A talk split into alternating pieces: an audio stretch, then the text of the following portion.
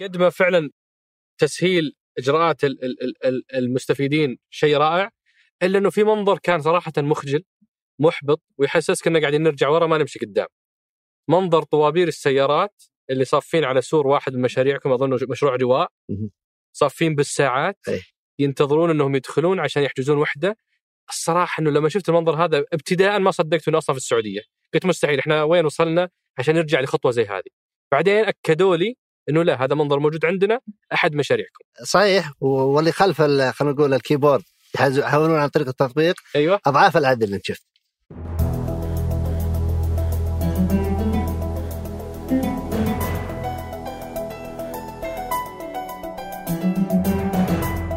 هذا سقراط من إذاعة ثمانية وأنا عمر الجريسي أستضيف قادة التحول وأحاورهم حول رحلتهم في تحقيق أهداف رؤية السعودية 2030 ضيف حلقة اليوم هو المهندس محمد البطي الرئيس التنفيذي للشركة الوطنية للإسكان. حرصنا نصور أول مرة في موقع خارجي بناء على رغبة الضيف اللي كان يقول أبغاكم تجون وتشوفون وتصدقون أنه هذه الشركة قاعدة تنفذ مشاريع وتسلم مساكن. آه، مجموعة ضخمة من أسئلة الأصدقاء وصلتنا حاولنا نتعامل معها في كل محاور الحلقة. في المحور الأول فهمنا وش هذه الشركة آه، وش الهدف من وجودها؟ مين يملكها؟ إيش الشركات التابعة لها؟ عشان نتعرف على الشركة. وبعدين دخلنا في المحور الثاني اللي هو حكاية تحول آه، بلغة الأرقام. كم عدد الأراضي اللي سلموها؟ كم عدد الوحدات اللي آه، باعوها؟ ومن هذا اللي باعوه كم عدد اللي سلموه حتى الآن؟ آه، تكلمنا أيضا على منصة سكني. كيف مم... كيف سهلت بلغة الأرقام أيضا رحلة ال- المستفيد من خدمات الإسكان. وفي كل إنجاز كنا ننقل أيضا وجهة نظر آه، المستفيدين سواء من تأخر بعض المشاريع من استلامها بدون كهرباء وموية وصرف صحي من القلق على جودة المخرج النهائي وكيف إنه آه، ال- ال- المستفيد عشان يطمن على الفيلا حقته هو ممنوع يروح يزورها أثناء البناء فكيف آه، ضيفنا يطمن ال- ال- ال- المستفيد من إنه حيستلم وحدة جيدة وإذا مو بجيدة وش الإجراء؟ اللي يحفظ آه، حقه في هذا الجانب. وبعد ذلك ختمنا بمجموعة من أسئلتكم الثمينة مثل آه، متى يبدأ البيع في مشروع صفوة في القطيف؟ آه، ليش ملاك أو المستفيدين من مشروع المشرقية ومشروع آه، قاعدين في النص آه، معاملين كأنهم مشاريع كبيرة بدون ضريبة ولا هم مشاريع خاصة فيقدرون يتحكمون في التصاميم على راحتهم. فطرحنا هذه التحديات وال- والتساؤلات على ضيفنا. بالإضافة إلى بقية أسئلتكم الثمينة. أترككم مع الحوار. حياك الله أبو مهند شرفتنا ونورتنا يا هلا والله وسهلا أخوي أبو عبد الرحمن. وأنا والله سعيد جدا اليوم إني أكون معكم. أول مرة نصور ترى أو الدور في مكان خارجي. يشرفنا وأنت والله. حريص ان نجي نصور هنا ويبان هذا اللي حولنا. صحيح. ليش؟ أول شيء في فكرة تكون جيدة حتى البرنامج إنه نغير شوي النمط ونكون في مكان خارجي. ثانيا آه اليوم آه إحنا في الشركة الوطنية. عندنا هدف وطموح آه آه إنه إنه نطور آه مجتمعات وأحياء متكاملة مو فقط مساكن. وبدينا الرحلة هذه من قريب ثلاث أربع سنوات ثلاث سنوات يمكن. وقدامنا طموح كبير. ونبغى فعلا إن الناس تقتنع اليوم وكل المستفيدين إنه فعلا اللي نتكلم عنه حقيقة واقع وحقيقة على أرض الواقع كيف إنه آه، إحنا ما نبيع فقط وحدات آه، مجتمع حياة متكامل وجودة حياة آه، المكان اللي إحنا فيه اليوم يعني إحنا نقول متميز ان شاء الله على مدينة الرياض بالكامل ممكن على مستوى المملكة منطقة مفتوحة كبيرة في وسط حي أي واحد ساكن أي واحد ساكن هنا بالكثير بالكثير خمس دقائق مشي في منطقة مشاة يعني ما يقطع شارع أطفال من أبعد مكان يكون في في في المنطقة زي هذه منطقة مفتوحة كبيرة جدا ما فيها سيارات يستمتع فيها طول اليوم سواء في النهار في الليل الأسر الأطفال آه، أي واحد يقدر يستمتع فيها. وهذا اللي إحنا نطمح له. كان كلام قبل ثلاث سنوات اليوم إحنا نقول واقع ولا زال. يعني باقي القصة تكمل إن شاء الله وبنشوفها إن شاء الله يعني خلال سنة وسنتين والكل إن شاء الله بيعيشها. ونتمنى إنها تكون هذه بداية لمرحلة جديدة في التطوير على مستوى المملكة. هاي الثلاث سنوات أبو مهند ما كانت سهلة عليكم كان في متابعة وكان في يعني ضغط وكان في تساؤلات وأنتم يعني كم- كناس في مواقع المسؤولية من واجبكم تكونون أصحاب يعني صحيح. صدور واسعة وتسمعون بنفس الطريقة اللي تحملت ثلاث سنوات أبغاك تتحمل الساعة ونص الجاية لأني أنا صراحة مؤتمن على كل الأسئلة اللي أرسلوها الأصدقاء. و- ومتأكد إنه عندكم الإجابات اللي إما إنكم تستفيدون من ملاحظاتهم أو. تجيبون عن تساؤلاتهم. فزي ما يعني آه، استقبلت ثلاث سنوات كل هالتساؤلات أبيك الس- الساعة ونص الجاية تستقبل كل التساؤلات بنفس رحابة الصدر حق الثلاث سنوات الماضية. أكيد أكيد. وقبل ما نبدأ أبو مهند أنا واحد من زملائك قال لي انه أبو مهند حار حار حار مرة. إيه. لدرجة إنه كل الناس تدور سواقيقها إلا أبو مهند الوحيد اللي سواقه يدوره. يقول في موعد الساعة 7 المفروض السواق يجي الساعة 7 فجأة يجي أبو مهند قبله يشوف ما في السواق ياخذ السيارة ويمشي. ويصير السواق هو يدورك.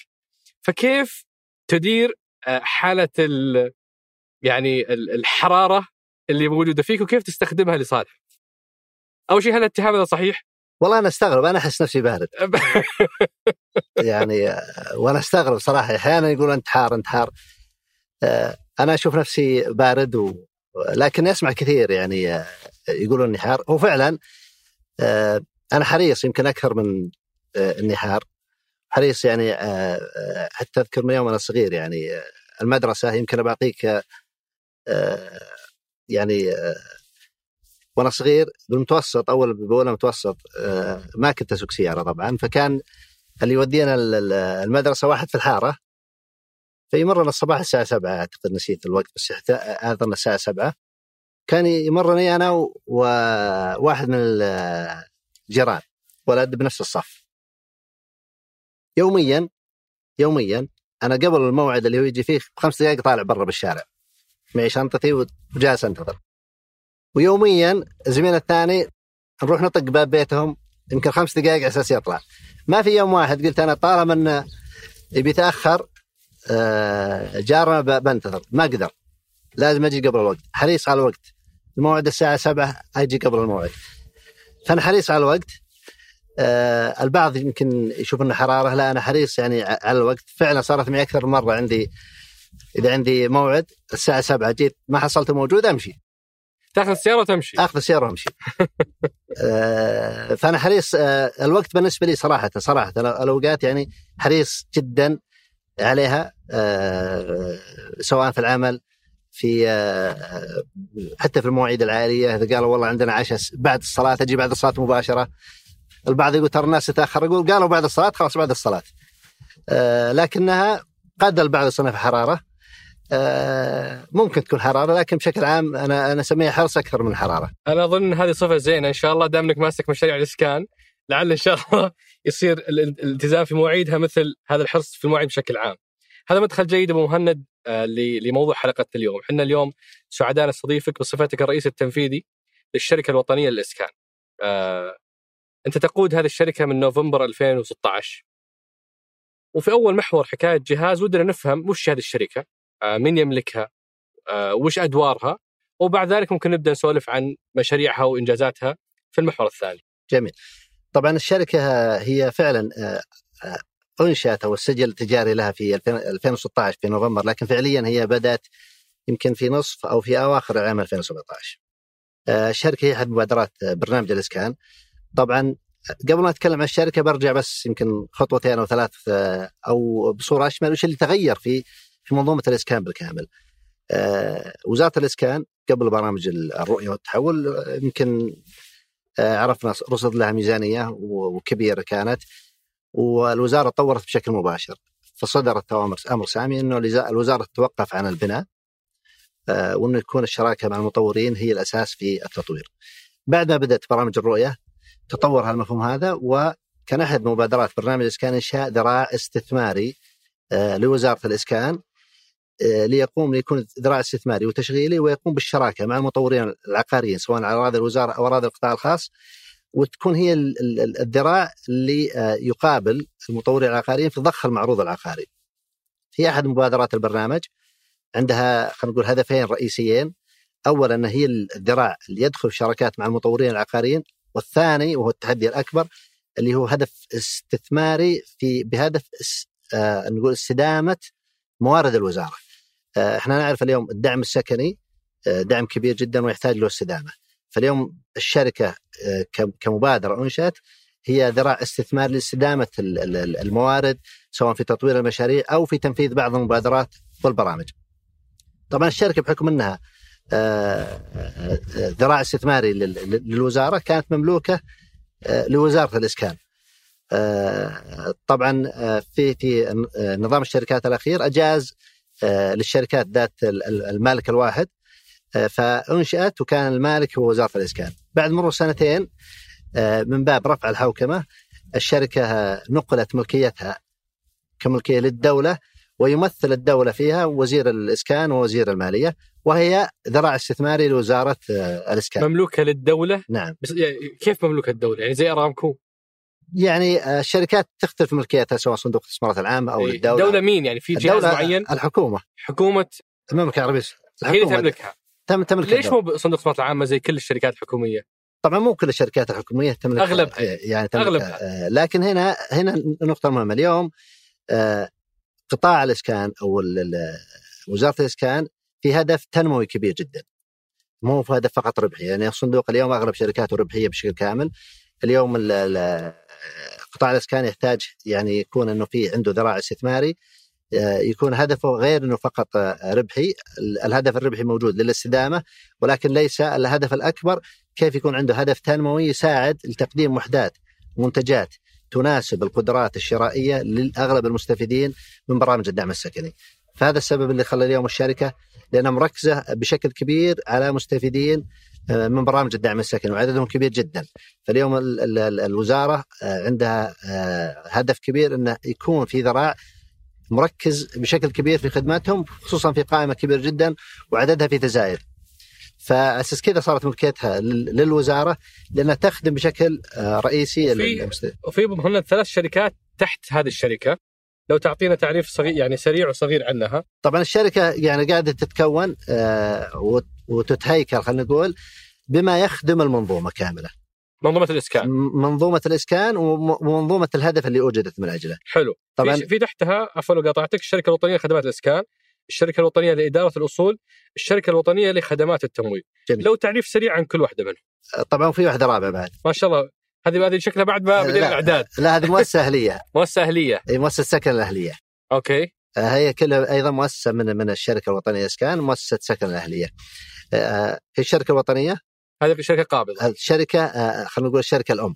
حلو. زين وتحتها الأذرع الرئيسية التطوير العقاري واللي يطور المشاريع وعندنا قطاع سواء تطوير مشاريع بنية تحتية أو بنية فوقية. آه هذه واحدة. هذه يمكن الميجرتي أو أغلب أعمال الشركة يمكن 75% من أعمال الشركة أو أكثر في في القطاع هذا تحت الشركة. هذه في الشركة نفسها. الشركة الأم. الشركة الأم. وبعدين عندنا قطاعات الحلول اللي تقدم الحلول العقارية اللي آه الحلول العقارية مثلا منصة سكني وعندنا منصة إيجار اليوم تشغلها ومنصة ملاك وخلافها. اليوم هذه قطاع الحلول واللي يخدم خلينا نقول عملية التكامل بين التطوير وكيف تقدم الحلول التطويري للمستفيدين بشكل سلس وسهل. هذا شو اسمه هذه؟ هذا تحت الشركة القطاعين الرئيسية. آه تحت الشركة الأم لسه تحت الشركة الأم. لازم نعم. في الشركة الأم. حلو. فيها حجم الأعمال. في تطوير وفي حلول. تطوير وحلول حلو. والقطاعات الداعمة خلينا نقول اللي هي يعني موجودة المالية والمشتريات والموارد البشرية وخلافة يعني. هذه الشركة وفيها يعني أغلب أعمال الشركة، بعد كذا تحتاج أعمال مساندة. حلو. أعمال مساندة هذه لهالمنظومه الكبيرة جدا. عندنا شركة خدمات الإسكان بحكم حجم المشاريع ضخم جدا. إحنا ترى على فكرة اليوم الشركة صحيح إن عمرها يمكن أربع أو خمس سنوات ولكنها بالأرقام اليوم بالأرقام هي أكبر شركة تطوير عقاري وأكبر شركة طورت مشاريع وأكبر شركة عندها مشاريع الآن تطور تحت التنفيذ. ففيها حجم كبير للوجستيك أو الأعمال اللوجستية سواء في التوظيف أو في المشتريات. فإحنا اليوم انشانا شركة خدمات الاسكان تخدم في المجال هذا. شركة الأصول لها هدفين رئيسيين بعض الأصول اللي اليوم تنشأ أو تشترى إما تكون عائدة للاسكان التنموي فاحنا اليوم بدل ما تكون مسجلة عند الشركة نسجلها في شركة الأصول أو إدارة المرافق لاحقا يعني زي المكان اللي إحنا فيه اليوم هذا فيه يعني حدائق وتشجير ويحتاج صيانة فالأصول بعد ما ينتهي المشروع شركة الأصول تكون مسؤولة عن إدارة المرافق هذه وصيانتها وتشغيلها في المستقبل. خدمات التمويل أيضا شركة أنشأت تكمل جزء من من خلينا نقول الهيكل سواء إحنا نعمل فيه أو في المنظومة كاملة. هي هدفها يمكن فقط تعمل في التمويل الآن بعد ما يتم في دائما ال- هو كم مرحله في جهات يسمونها المصدر اورجينيتر اللي هي البنوك هذه تصدر القروض. بعد كذا في جهات التحصيل وبعدين شركة إعادة التمويل اللي تشتري فإحنا اليوم نحتاج آه، أساس تزيد محفظة الإقراض البنوك تبيع المحافظ إلى شركة إعادة التمويل وشركة إعادة التمويل تستعين بشركة خدمات التمويل في عمليات التحصيل مع المستفيدين. هذه الثلاث شركات. مؤسسة السكن الأهلية طبعا هي مؤسسة أهلية تعمل آه، بالتنسيق بشكل كبير مع آه، الإسكان التنموي في وزارة الشؤون البلدية والقروية والإسكان في تقديم خدمات أو تعظيم دور القطاع آه، غير الربحي والقطاع الثالث وهي تملك منصة جود الإسكان احد يمكن أكبر المنصات اليوم اللي تخدم في, في, في القطاع وهدفها طبعا آه، استقبال التبرعات والهبات وأيضا آه، التعامل حتى مع بعض ال- ال- المستفيدين وتعظيم خلينا نقول ك ك آه، بالنسبة للشركة آه، الأثر اللي هو آه، غير غير الربحي والمسؤولية الاجتماعية في في اتجاه المجتمع وفي 2021 لو أخذنا مثلا نتائج الشركة هل هي ربحانة ولا خسرانة؟ 2021 طب هذه إحنا شركه غير مدرجة؟ فيحق لك ما يحق لغيركم؟ ما تعلمون أحد. إحنا شركه غير مدرجة. أنت ربحية. إحنا شركه طبعا تربح. أيوه. و- ولازم تربح. أيوه. ويجب أن تستمر أنها تربح أساس تبقى شركة. صح. يعني لا يوجد شركة تقول شركة غير غير ربحية. يعني مفهوم شركة غير ربحية آه يعني آه أقدر أقول غير صحيح. المؤسسة الأهلية هي غير ربحية. لكن الشركة لازم تربح لأن لو ما ربحت ما استمرت. وخسرت توصل 50% خسائر رأس المال. نظام الشركات يعتبر الشركة يعني منتهية. لازم الشركة تربح. فأنتم 2021 ربحتوا. فإحنا الشركة من بدايتها ربحانة الحمد لله. ما شاء الله. آه. من وين مصادر نموذج عملكم عشان أفهمها؟ خلينا نأخذ هالأرض مثال. قصة هالأرض من يوم ما طلعت من الدولة لين استلمها المواطن صاحب هالوحدة هذه، جميل. لو نأخذ القصة كاملة وين تأخذون فلوسكم؟ وين تحطون فلوسكم؟ آه باخذ هذه مثال على الأرض بس قبل ما اوصلها بشوف من وين جانا المصادر طبعا هي الشركة زي ما قلت هي أحد برامج آه أو أحد مبادرات برنامج الاسكان آه موافق عليها برأس مال 6 مليار ريال. آه طبعا هي دفع منها على مراحل. اليوم آه وصلنا إلى مليارين ونص وإن شاء الله في رفع رأس مال قريب للشركة. هذه من ناحية رأس المال. آه، بالإضافة إلى أنه عملنا مع الوزارة وص- وص- وصدر أكثر من أمر سامي بايداع مبالغ المبادرات بعض المبادرات في حساب الشركة بشكل مباشر بحيث أن الشركة هي اللي تتعاقد آه، مع المطورين أو المقاولين أو مزودين الخدمات وكانت هذه في المرحلة الأولى من البرنامج. طبعا آه، هذا صراحة في تمكين كبير جدا من الدولة. وتمكين يعني الهدف الرئيسي كيف نسرع في برامج الإسكان. يعني يمكن أخذنا حالة قد تكون استثنائية إنه مبادرات أو ميزانيات. بعض المبادرات اودعت في حساب الشركة بشكل مباشر لت- لتسهيل التعاقد. طبعا شكلت لجنة إشرافية لل- للمتابعة. فكانت هذه ساعدتنا بشكل كبير في آه، خلينا نقول تسريع العجلة في أول أربع سنوات أو ثلاث سنوات من عمر الشركة. وطبعا كان علينا كشركة آه، مستهدف. إنه نوصل مرحلة في نهاية العام آه، 2021 ما ناخذ فلوس من من آه، الحكومة غير رأس المال وباقي كذا الشركة تقوم بتمويل المشاريع والمبادرات من مواردها الذاتية سواء من من من رأس المال أو من نماذجها التشغيلية أو من شركاء سواء مطورين مزودين خدمات مؤسسات تمويلية. الحمد لله بداية 21 أغلب المبادرات أغلب المبادرات اللي كانت كانت تصرف عليها الوزارة من من ميزانيات البرنامج اليوم ما تصرف عليها الوزارة ولا ريال. وبدينا في مشاريع التطوير العقاري الحمد لله اليوم. آه، أغلب المشاريع الجديدة تمويل بتمويل من الشركة مع شركائها من المطورين وجهات التمويل. وصلنا لنموذج عمل آه، خلينا نقول اليوم آه، ناضج بشكل كبير جدا لدرجة إنه يمكن هذا يمكن حقيقة يعني أقدر أقول غريب. ال- الإجمالي ال- ال- ما تم اعتماده من مجلس إدارة الشركة للمشاريع الجديدة واللي جاتنا في ال- في الطريق إن شاء الله سيتم صرف أكثر مما صرف في الأربع سنوات الماضية اللي كانت من ميزانيات مباشرة من من الحكومة أكثر من المليارين ونص اللي أكثر هذا رأس المال لكن حتى في مبادرات قلت مبادرات اللي هي الشركات ومبادرات ال- البنية التحتية يعني مثلا كان ميزانية البنية التحتية في البرنامج 8 مليار ريال. واو. هذه صرفت في البرنامج المرحلة الأولى وكانت عبارة عن عقود مقاولات وجزء كبير منها كانت بنية تحتية بسيطة. أنتجت حدود ال 160 ألف قطعة أرض وزعت على المستفيدين مجانا آه، وكانت بنية تحتية بسيطة. المرحلة الجاية اليوم إحنا اعتماداتنا في الشركة آه، إلى اليوم وصلنا أكثر حدود ال 20 مليار ريال وبنوصل إلى 36 مليار ريال كلها بنية تحتية متكاملة بمواردكم الذاتية من آه، من رأس المال ومن شركائنا من المطورين من المقاولين ومن نموذج التشغيلي نفسه. نموذج البيع الخارطة صراحة فيه في تغيير كبير جدا. والأهم الأهم إنه إنه البنية التحتية كلها متكاملة. يعني بالعربي هذا اللي اليوم اللي أنت قاعد تتكلم عنه الآن إثبات إنه الشركة تقدر تستمر بدون دعم الدولة. فيعني الدولة لا المستفيدين. الدولة ما ما حد يستغني عن الدولة. الدعم المادي أقصد. إيه، الدعم المادي، الدولة اليوم آه، توفر الأراضي وهذا دور رئيسي. أي. كان دائما أذكر مع الوزير كان يقول أنا أبغى أصل مرحلة. يعطينا يقول أبغى أصل مرحلة. ما أطلب من الدولة إلا اراضي والباقي يكون عندنا. فالحمد لله اليوم وصلنا للمرحلة هذه فيكون دور الوزارة في توفير الأراضي. حلو. وإحنا اليوم في النموذج هذا سابقا سابقا كانت الدولة توفر الأراضي وتوفر ميزانية التطوير. وأحيانا حتى في النموذج السابق حتى قبل برامج قبل التغيير آه، في كثير من المواقع طورت من الوزارة قبل البرامج قبل برنامج الرؤية وبرنامج الاسكان طورت. الأرض والتمويل والتنفيذ. من من الدولة. أي. والنتيجة ما كانت كويسة. يعني النتيجة لأنه دائما يعني وهذه هذه حقيقة الحكومة يعني في دورها تشريعي. إذا أنت أعطيت القطاع الخاص القطاع الخاص يعرف تماما وش رغبه طيب أبو مهند ودي أنا أكمل السلسلة وأقول آه، قصة هالأرض مثلا. جميل. من يوم ما طلعت من الدولة لين وصلت للمواطن. جميل. وش المراحل اللي مرت فيها؟ جميل. زي الأرض هذه مثلا أرض آه، مساحتها مليونين ونص متر. هذه تخصص من الدولة هي خصت من من عقارات الدولة لصالح وزارة الإسكان.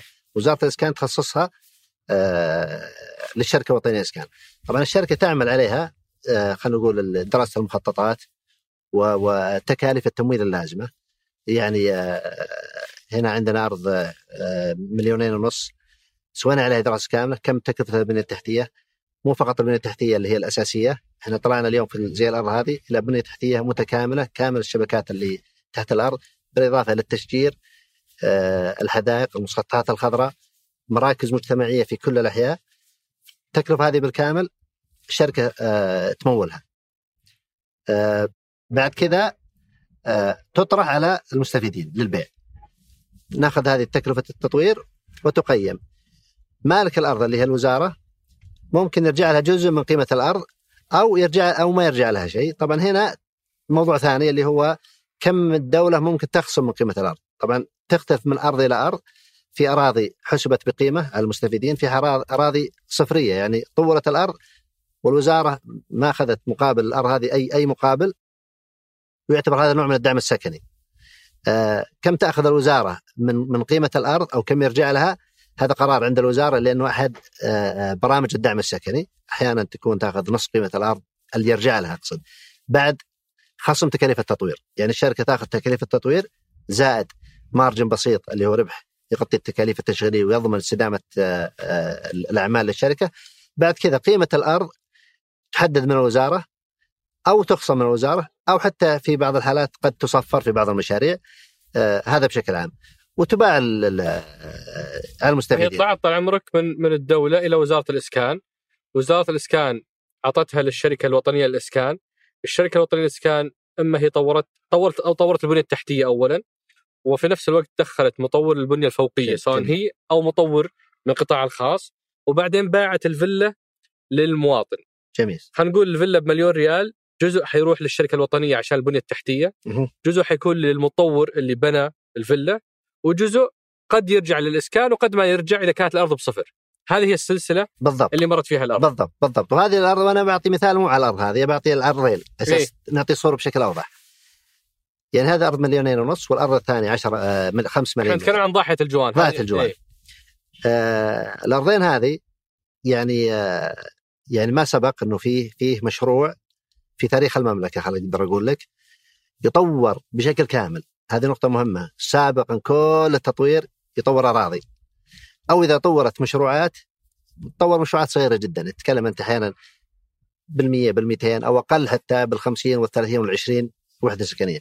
لكن أتكلم عن هنا في المشروع الأول مرسية 1 5400 في المشروع الثاني قرابة ال 10000 فعندنا مشروعين. تطور تطور بالكامل. في في مدة تنفيذ لها تاريخ بداية ولها تاريخ نهاية بحيث إنه بنهاية المشروع ما في أحد يحفر تحت الأرض نهائيا لا شبكة كهرب لا شبكة مياه ولا شب... ولا أي شبكة أخرى. ما في أحد يبني فوق الأرض منازل. خلاص يكون المشروع خلص مرة واحدة. في تاريخ المملكة لم يطور بالنموذج هذا بالحجم هذا إلا بعض المشاريع الحكومية اللي تمول من الدولة مثل مشاريع إسكان سواء وزارة دفاع أو وزارة حرس أو بعض الجهات الكبيرة هذه اللي تمول من الدولة، لكن أتكلم على مشروع قائم. هذه نقطة مهمة. تمويل المشروع على الكاش فلو حق المشروع. يعني اليوم ترى في تحدي كبير أمام المطور كيف يدير التدفقات المالية والنقدية للمشروع ويضمن أن المشروع يباع وينفذ وينجز في وقته. بالحجم هذا ترى هذه أول مرة تتم في تاريخ المملكة. وصراحة فيها حجم آه، خلينا نقول إنفاق كبير جدا. في حركة اقتصادية كبيرة جدا في نموذج جديد قاعد يتغير. إحنا نطمح أكثر من كذا أنه حتى النموذج هذا مو فقط مساكن. يعني في ترى عناصر كثيرة جدا في المشروع مدروسة من البداية سواء المسطحات الخضراء النسب التخطيطية في المشروعين. إحنا نتكلم عن نسبة خدمات ومرافق أو مسطحات غير سكنية تتجاوز ال 45%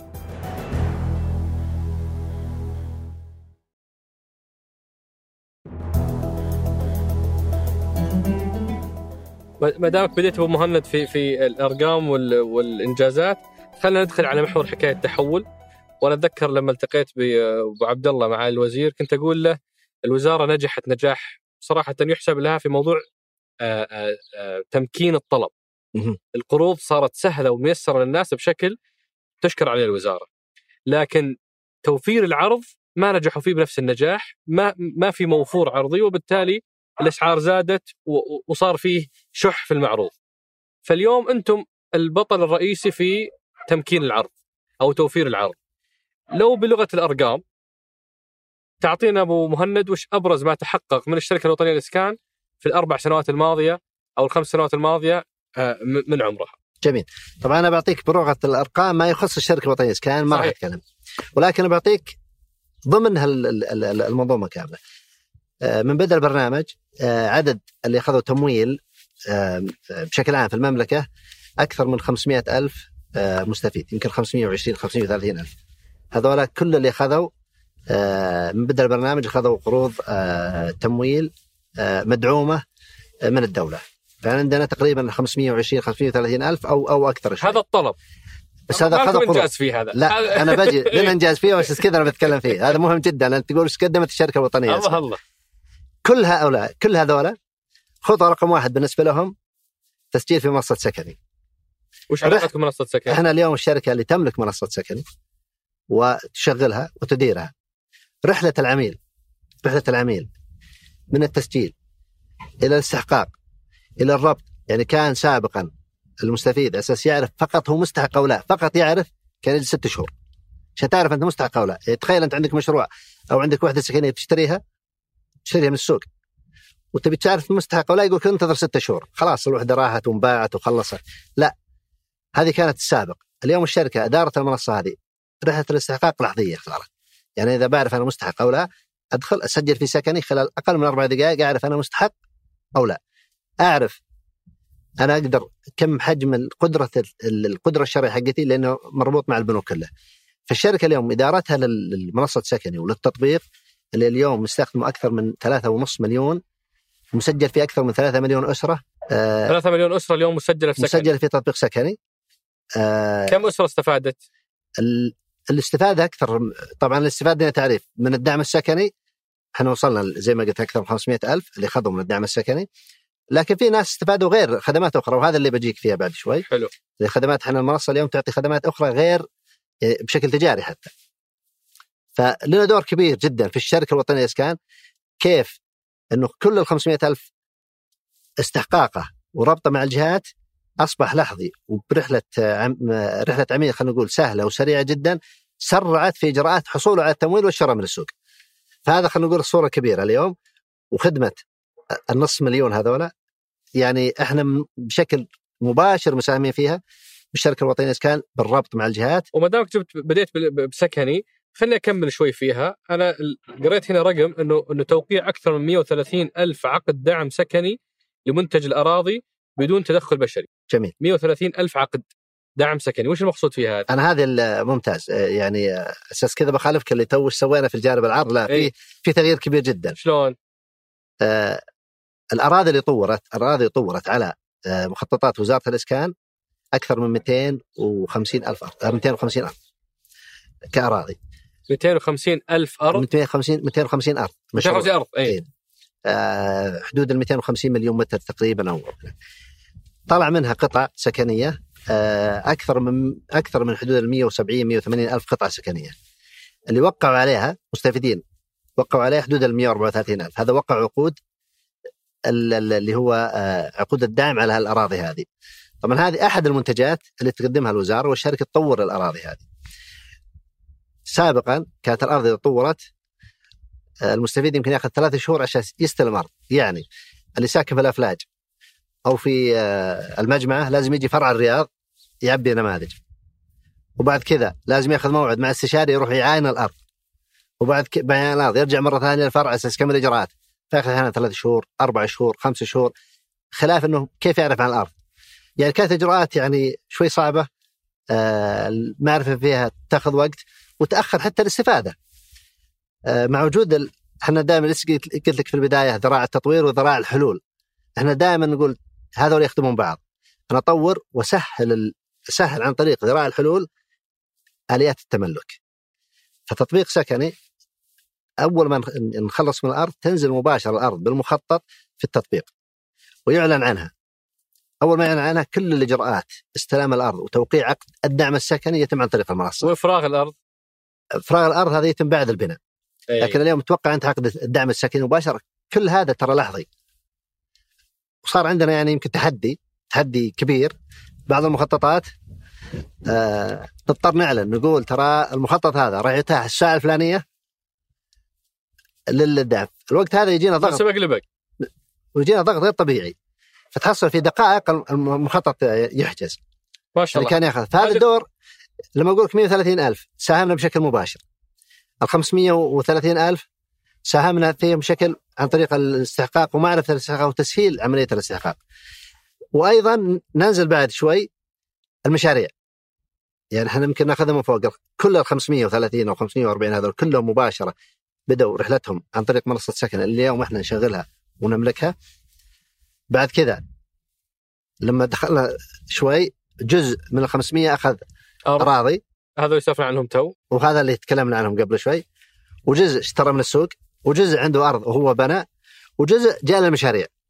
عندنا المشاريع هذه نوعين. مشاريع على أراضي الوزارة ومشاريع على أراضي القطاع الخاص. هذه بشكل عام يمكنها يعني إحنا وقعنا في اتفاقيات حدود أكثر من 80 أكثر من 80 مشروع مع تقريبا فوق ال 80 مطور سواء على أراضي الوزارة أو أراضي القطاع الخاص. طبعا هذه اللي أحيانا بعض يشوف فيها تحدي يقول أنا ما شفت شيء. لا إحنا نقول ترى الصورة كبيره في شغل كثير تم وهذه جزء منها. المشاريع هذه بحكم انها مشاريع أن تبدأ من أرض خام إلى مشروع تاخذ وقت ثلاث سنوات أربع سنوات.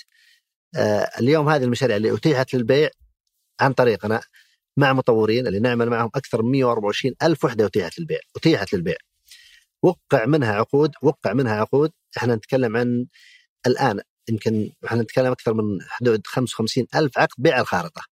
وقعت هذه. كلها مشاريع اليوم وقع منها. 124 ألف وحدة متاحة لبيع الخارطة اتيحت اتيحت نعم منها 55 ألف وحدة وقع- بالفعل بيعت وقعت عقودها. وقعت عقود بيعها. إيه. وكم منها 55 ألف تسلم؟ الحين ال- الآن إحنا في مراحل التنفيذ إلى ال إلى ال ال الآن نسلم منها 6000 و- وزيادة. نهاية السنة هذه إن شاء الله بنصل حول 30000 بس لازم نعرف إنه ترى إحنا نتكلم ترى بدينا قبل ثلاث سنوات. إيه. فإحنا الآن بدينا مراحل التسليم طيب يعني- يعني هنا في نقطة مرة مهمة أبو مهند. يعني قد ما فعلا تسهيل إجراءات ال- ال- ال- ال- المستفيدين شيء رائع إلا أنه في منظر كان صراحة مخجل محبط ويحسسك أننا قاعدين نرجع ورا ما نمشي قدام. منظر طوابير السيارات اللي صافين على سور واحد من مشاريعكم أظن مشروع رواء. صافين بالساعات. أي. ينتظرون أنهم يدخلون عشان يحجزون وحدة. الصراحة أنه لما شفت المنظر هذا ابتداء ما صدقت أنه أصلا في السعودية. قلت مستحيل إحنا وين وصلنا عشان نرجع لخطوة زي هذه.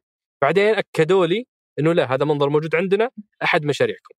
وش قصة هذاك المنظور وكيف نجمع ما بينه وما بين اللي تقولونه ترى إنكم سهلتوا الاجراء صحيح. و- واللي خلف خلينا نقول الكيبورد يحاولون عن طريق التطبيق أيوه. أضعاف العدد اللي شفت. زي زي ما قلت لك تو اللي في حجز آه، آه، اتحناها بالساعة الفلانية ترى في عشرات الآلاف يحاولون يحجزون. في ناس يبغى يجي بنفسه. بس كذا تشوف يعني فيها الطوابير هذه. هذه بس ودي بس اربطها بالتالي. ليش ليش قاعد يجي هذا أنا اونلاين أنا أنا ب- ب- ب- يعني هذا شيء يمكن من الأشياء اللي يقول آه، بالنسبة لنا فيها تغير كبير. 2018 نفس المواقع هذه. نعلن عن المشروع ما حد يجي. ما حد يجي ما حد نهائيا مصدق أصلا إنكم ما حد يجي. اليوم كل مشروع قبل ما يعلن عنه في قائمه انظار أكثر من 10000 على 500 ولا 1000 كل مشروع. اليوم إحنا بكل بكل يعني أمانة. عندنا ضغط يجينا أحيانا في في مستفيدين. خلاص يعرف ان المشروع هذا بيطلق ما- يكفيه يعني إحنا في في مشروع قلنا ترى على المنصة مستفيدين لقيناهم جايين نطلع لهم نقول ترى ادخل على المنصة أفضل لك. يقول لا أبغى أجي. الضغط أو حجم تحديد الرواء هذا سبب الضغط؟ الرواء سببين. أيوة. إحنا أعلنا المشروع وكان في أسماء مسجلة. كنا يجي فقط المسجل اللي حجز. كويس؟ ما نقدر إحنا في ناس يبغى يجي. يعني حتى قلنا لهم ترى في أسماء مسجلة وبالحجز لكن أحيانا ما تسيطر على آه، الضغط. فهو قد ما يعني المنظر يمكن آه، فعلا إحنا ودنا تنظيم أكثر ويعطينا حتى نقول اليوم شعور أو أو آه، دافع أكبر إنه طالما الثقة ذي موجودة كيف نطور حتى ونوسع مشاريعنا ونطور في في الآليات. وكيف عالجتوها في المشاريع الثانية؟ لا زالت اليوم حجم الطلب حقيقة. شوف أخوي أبو عبد الرحمن بالنسبة للأراضي والمشاريع هذه واحدة من التحديات. إحنا غالبا نحاول نخليها عن طريق المنصه طبعا المنصة لها ميزات ولها عيوب. ونعالج هذه والحضور له ميزات وله عيوب. يعني آه، اليوم آه، إذا إذا اتحنا كل شيء عن طريق المنصة في ناس يبغى يحجز بس على أساس يحجز. بعد كذا نقعد إحنا نتابع. بس ليش عفوا يعني ليش ما شفنا هالطوابير عند حي سدرة حق روشن؟ ما شفنا هالطوابير. والله شوف آه، لا لهالدرجة.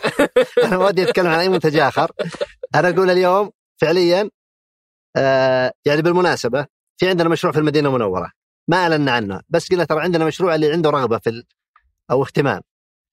في أول 12 ساعة أكثر من 12000 سجلوا اهتمام.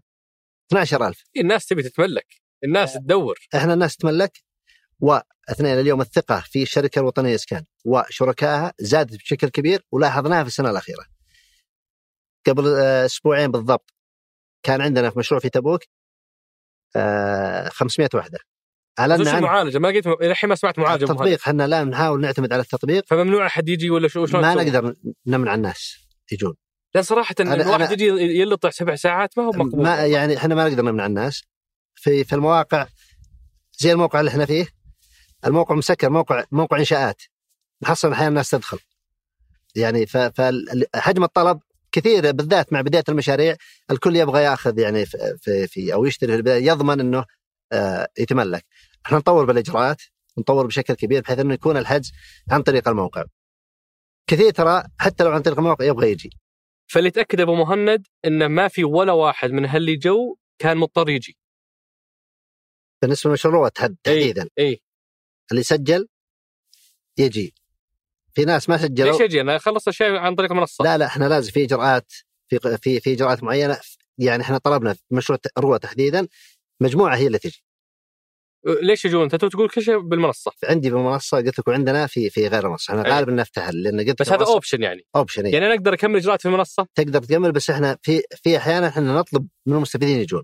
أي. وجودها المستفيد يجي في إجراءات معينة. إحنا اليوم حتى كيف نضمن خلينا نقول يعني جزء من هالسبور سبع ساعات كان مضطر إنه يجي لو كان مجبور لو جاء يجي. لو جاء فقط اللي مدعوين ما صبر ولا ولا ذنبه. طيب هذا وش ذنبه؟ بلغكم على فكرة ترى ما في يمكن اللي جلس سبع ساعات بلغ قبل إنه ما يحتاج ينتظر.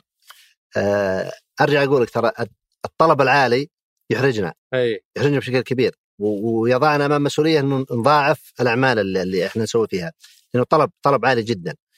آه كلهم تم يعني المعالجه يعني اليوم إذا قلنا مشروع آه برجع أقول لك بيوزع مثلا بشكل إلكتروني الساعة 12 عشرات الآلاف تراهم خلف ال- الكيبورد.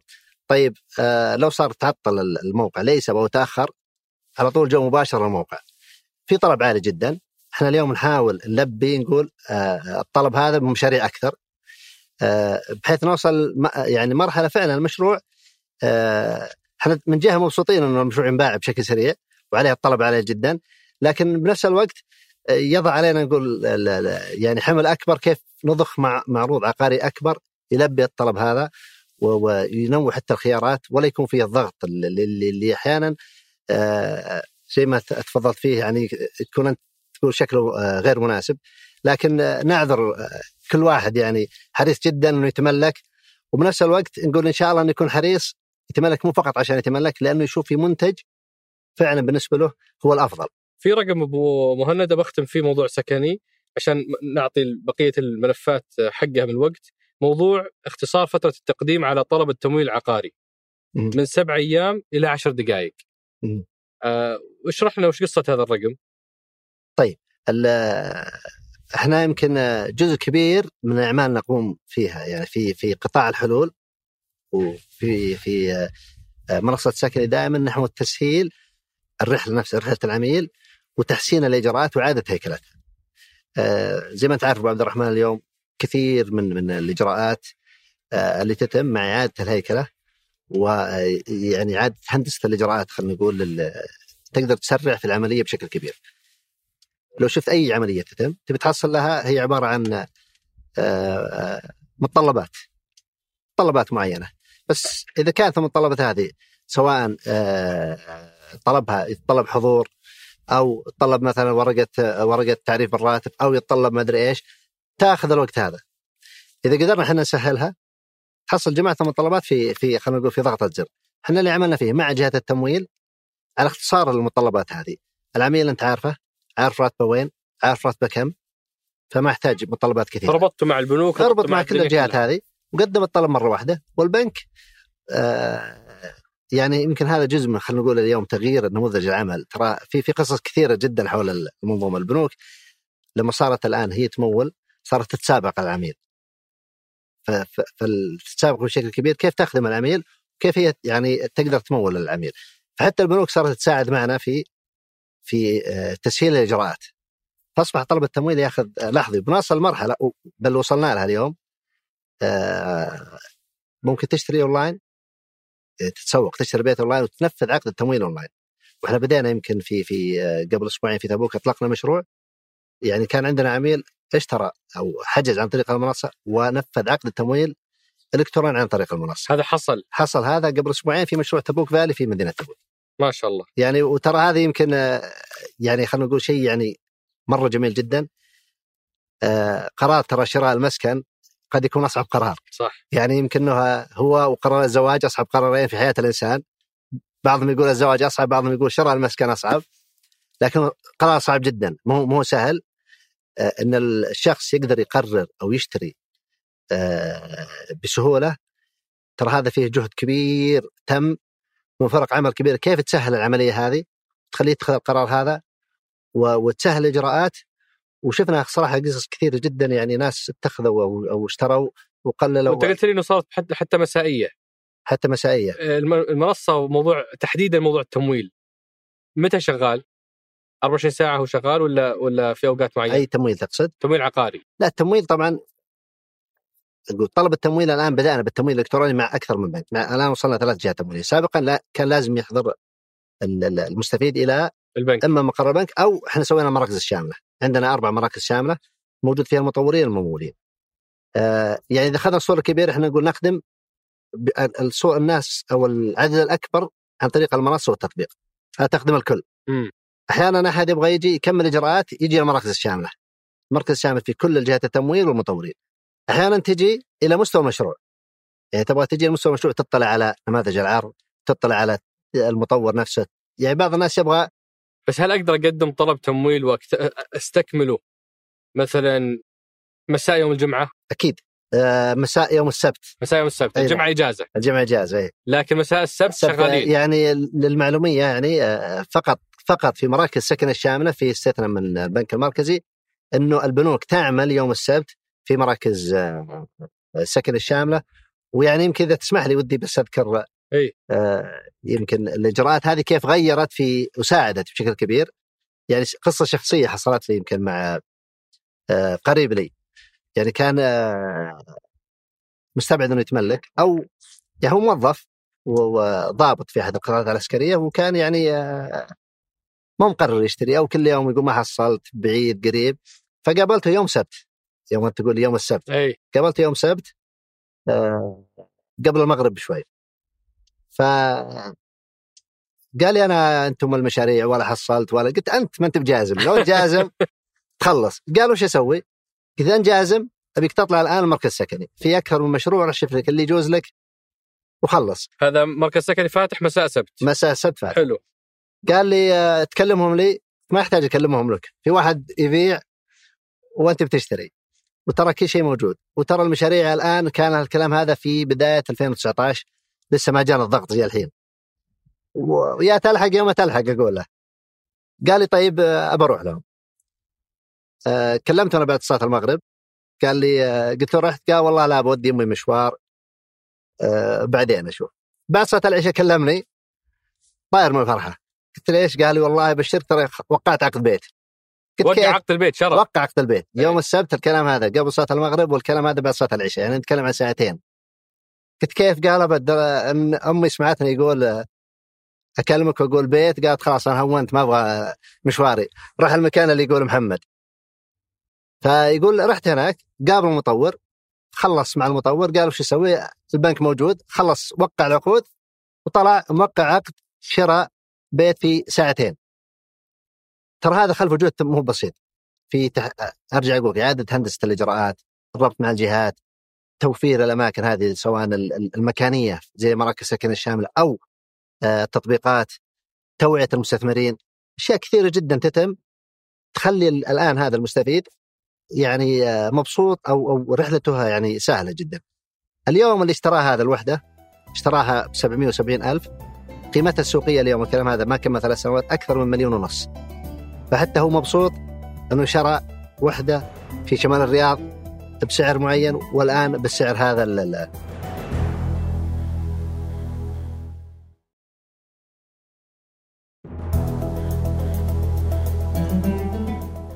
أنا بنتقل أبو مهند للجزء ال- الدسم خلينا نقول. إحنا تكلمنا عن موضوع منصة سكني والربط الإلكتروني وتكلم وتسهيل الإجراءات خلينا نقول بشكل عام. وتكلمنا عن موضوع ال- الوحدة الأراضي. إنكم. طورتوا أراضي خام ووفرتوا حدود 180 ألف قطعة أرض آه، آه، لل- لأصحابها. الآن خلينا نتكلم عن الوحدات. كم عدد الوحدات اللي آه، آه، شغالين عليها اليوم وكم عدد الوحدات اللي بالفعل سلمت لأصحابها؟ جميل. برجع بس أساس آه، مرة ثانية. طبعا توضيح آسف توضيح لاصدقائنا المستمعين والمشاهدين. إيه. يعني عشان عشان إثبات إنه في شغل في الموقع فأنت مخلي المعدات يدورون حول. كل شوي طلع معدل صوتها فنعتذر إيه. اللي طلع طلع صوت مزعج شوي طبعاً. تسلم. آه، إحنا هنا في مشروع إن شاء الله في آه، يعني آه، مشروع قريب إن شاء الله يبدأ التسليم فيه وفي في منطقة إحنا نقول اليوم واحدة من أجمل مناطق الرياض وإن شاء الله نصور فيها آه، الجزء الثاني الجزء الثاني إن شاء الله يعني بعد سنة بتكون بشكل بعد مختلف تماما إن شاء الله. الله يقويك آه، التطوير بس تكون الصورة آه، من جديد. في نوعين. في تطوير أراضي وهذه طورت وأغلبها بنية تحتيه بسيطة هذا اللي وسلمت. 200 250 قطعة كبيرة. هذه الآن آه، حدود اللي وقعوا عقودها 134 ألف سلمت لهم كثير منهم يبني بناء ذاتي. هذا البناء ذاتي بناء ذاتي. المملكة. وغالبا هذه في المحافظات المتوسطة والصغيرة. آه، بحيث إنه هنا هناك ما يعني آه، يكون إقامة مشروع متكامل قد يكون صعبه لأنه العدد قد يكون ما هو يعني- يعني بالضبط يعني يكون يعني صغير أو أو أو حتى يعني آه، يعني القدرة الشرائية هناك تكون أقل فتسلم اراضي. الموضوع الثاني اللي هو تطوير الضواحي أو المشاريع. التطوير الضواحي والمشاريع هذه غالبا في المدن الرئيسية إحنا نشتغل تقريبا في 17 مدينة الرياض، جدة، مكة، المدينة، الدمام، في تبوك، في هذه اللي تكون عليها المشاريع. آه هذه اللي عملنا عليها تقريبا على أراضي الوزارة طبعا في أراضي القطاع الخاص وعلى أراضي الوزارة. بس اراضي الوزارة حدود 92000 بس بالمجمل 100 124000 124000 وحدة. هذه أتيحت للبيع. هي تجيب في المراحل. لا مهم جدا المراحل. يعني لأنه في خلينا نقول المنتج النهائي. أي. إذا منتج النهائي أرض العملية صارت سهلة شوي بس هذا ما نطمح له حقيقة. إنه ما يكون منتج النهائي أرض. إحنا نطمح إنه يكون المنتج النهائي ليس وحدة سكنية حتى. المنتج النهائي مجتمع. منتج نهائي حي متكامل.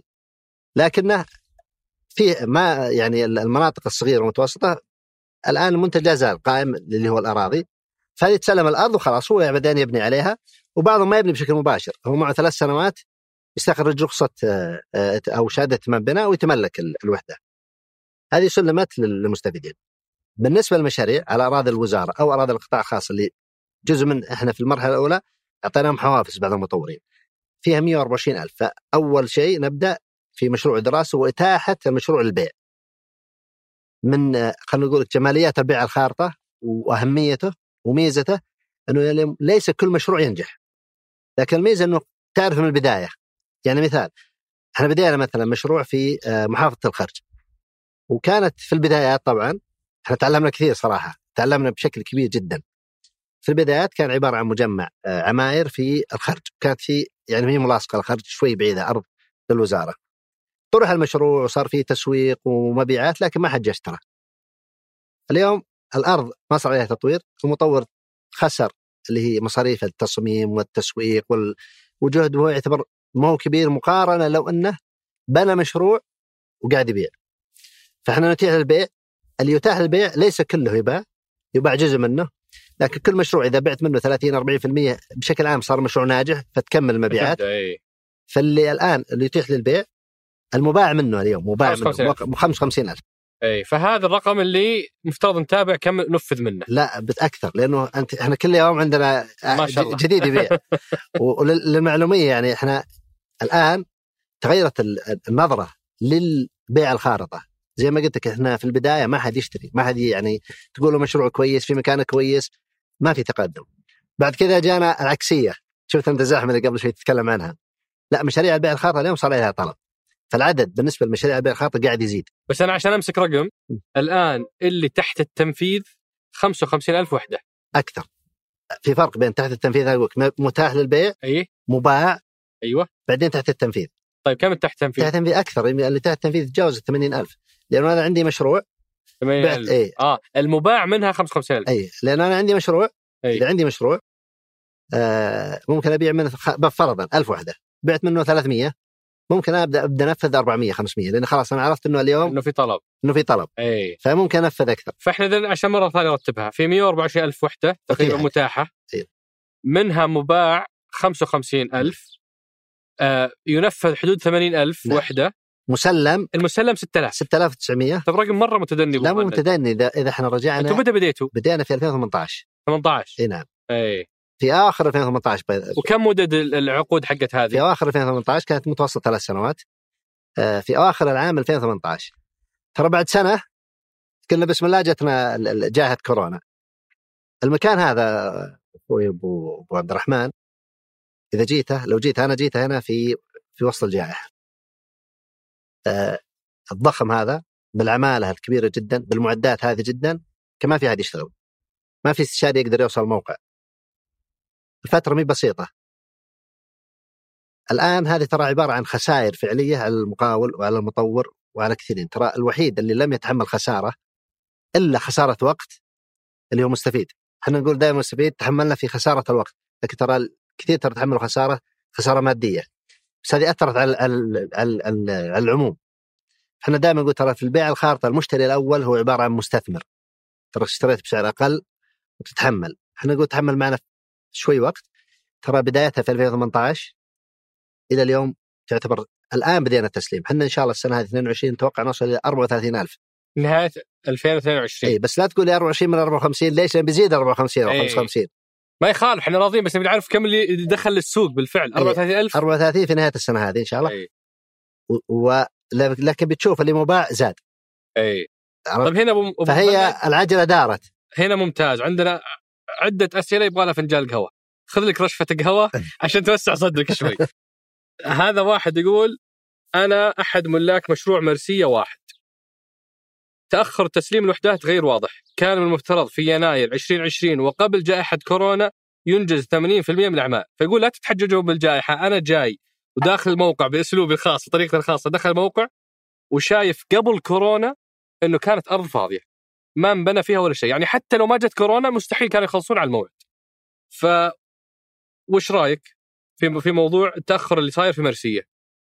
طبعا آه، بقول لك مر- في مرسية وفي كل المشاريع. نبي أرقام أبو مهند. زين. دائما إحنا نقول لكل المستفيدين في عقود في عقد تاريخ بداية المشروع وتاريخ التسليم. حلو. بعد نهاية تاريخ التسليم المطور عنده ست شهور يعني هذه فترة خلينا نقول سماح لو تأخر. بعد ست شهور المطور ايا كان ملزم إنه يعوض المستفيد عن كل يوم تأخير. هذه هذا النظام. إحنا نقول لكل مستفيد إحنا ملتزمين بالعقود بكامل تفاصيل. فأي يوم تأخير بعد الست شهور المهلة المهلة. تدفعون للمواطن. يدفع يستحق المواطن آه، آه، حسب نظام وافي. أي. محدده حتى في العقد مكتوبة. آه، واضح؟ واضح. هذا الإجراء. اليوم كيف ندير المشروع هذه مسؤولية المطور؟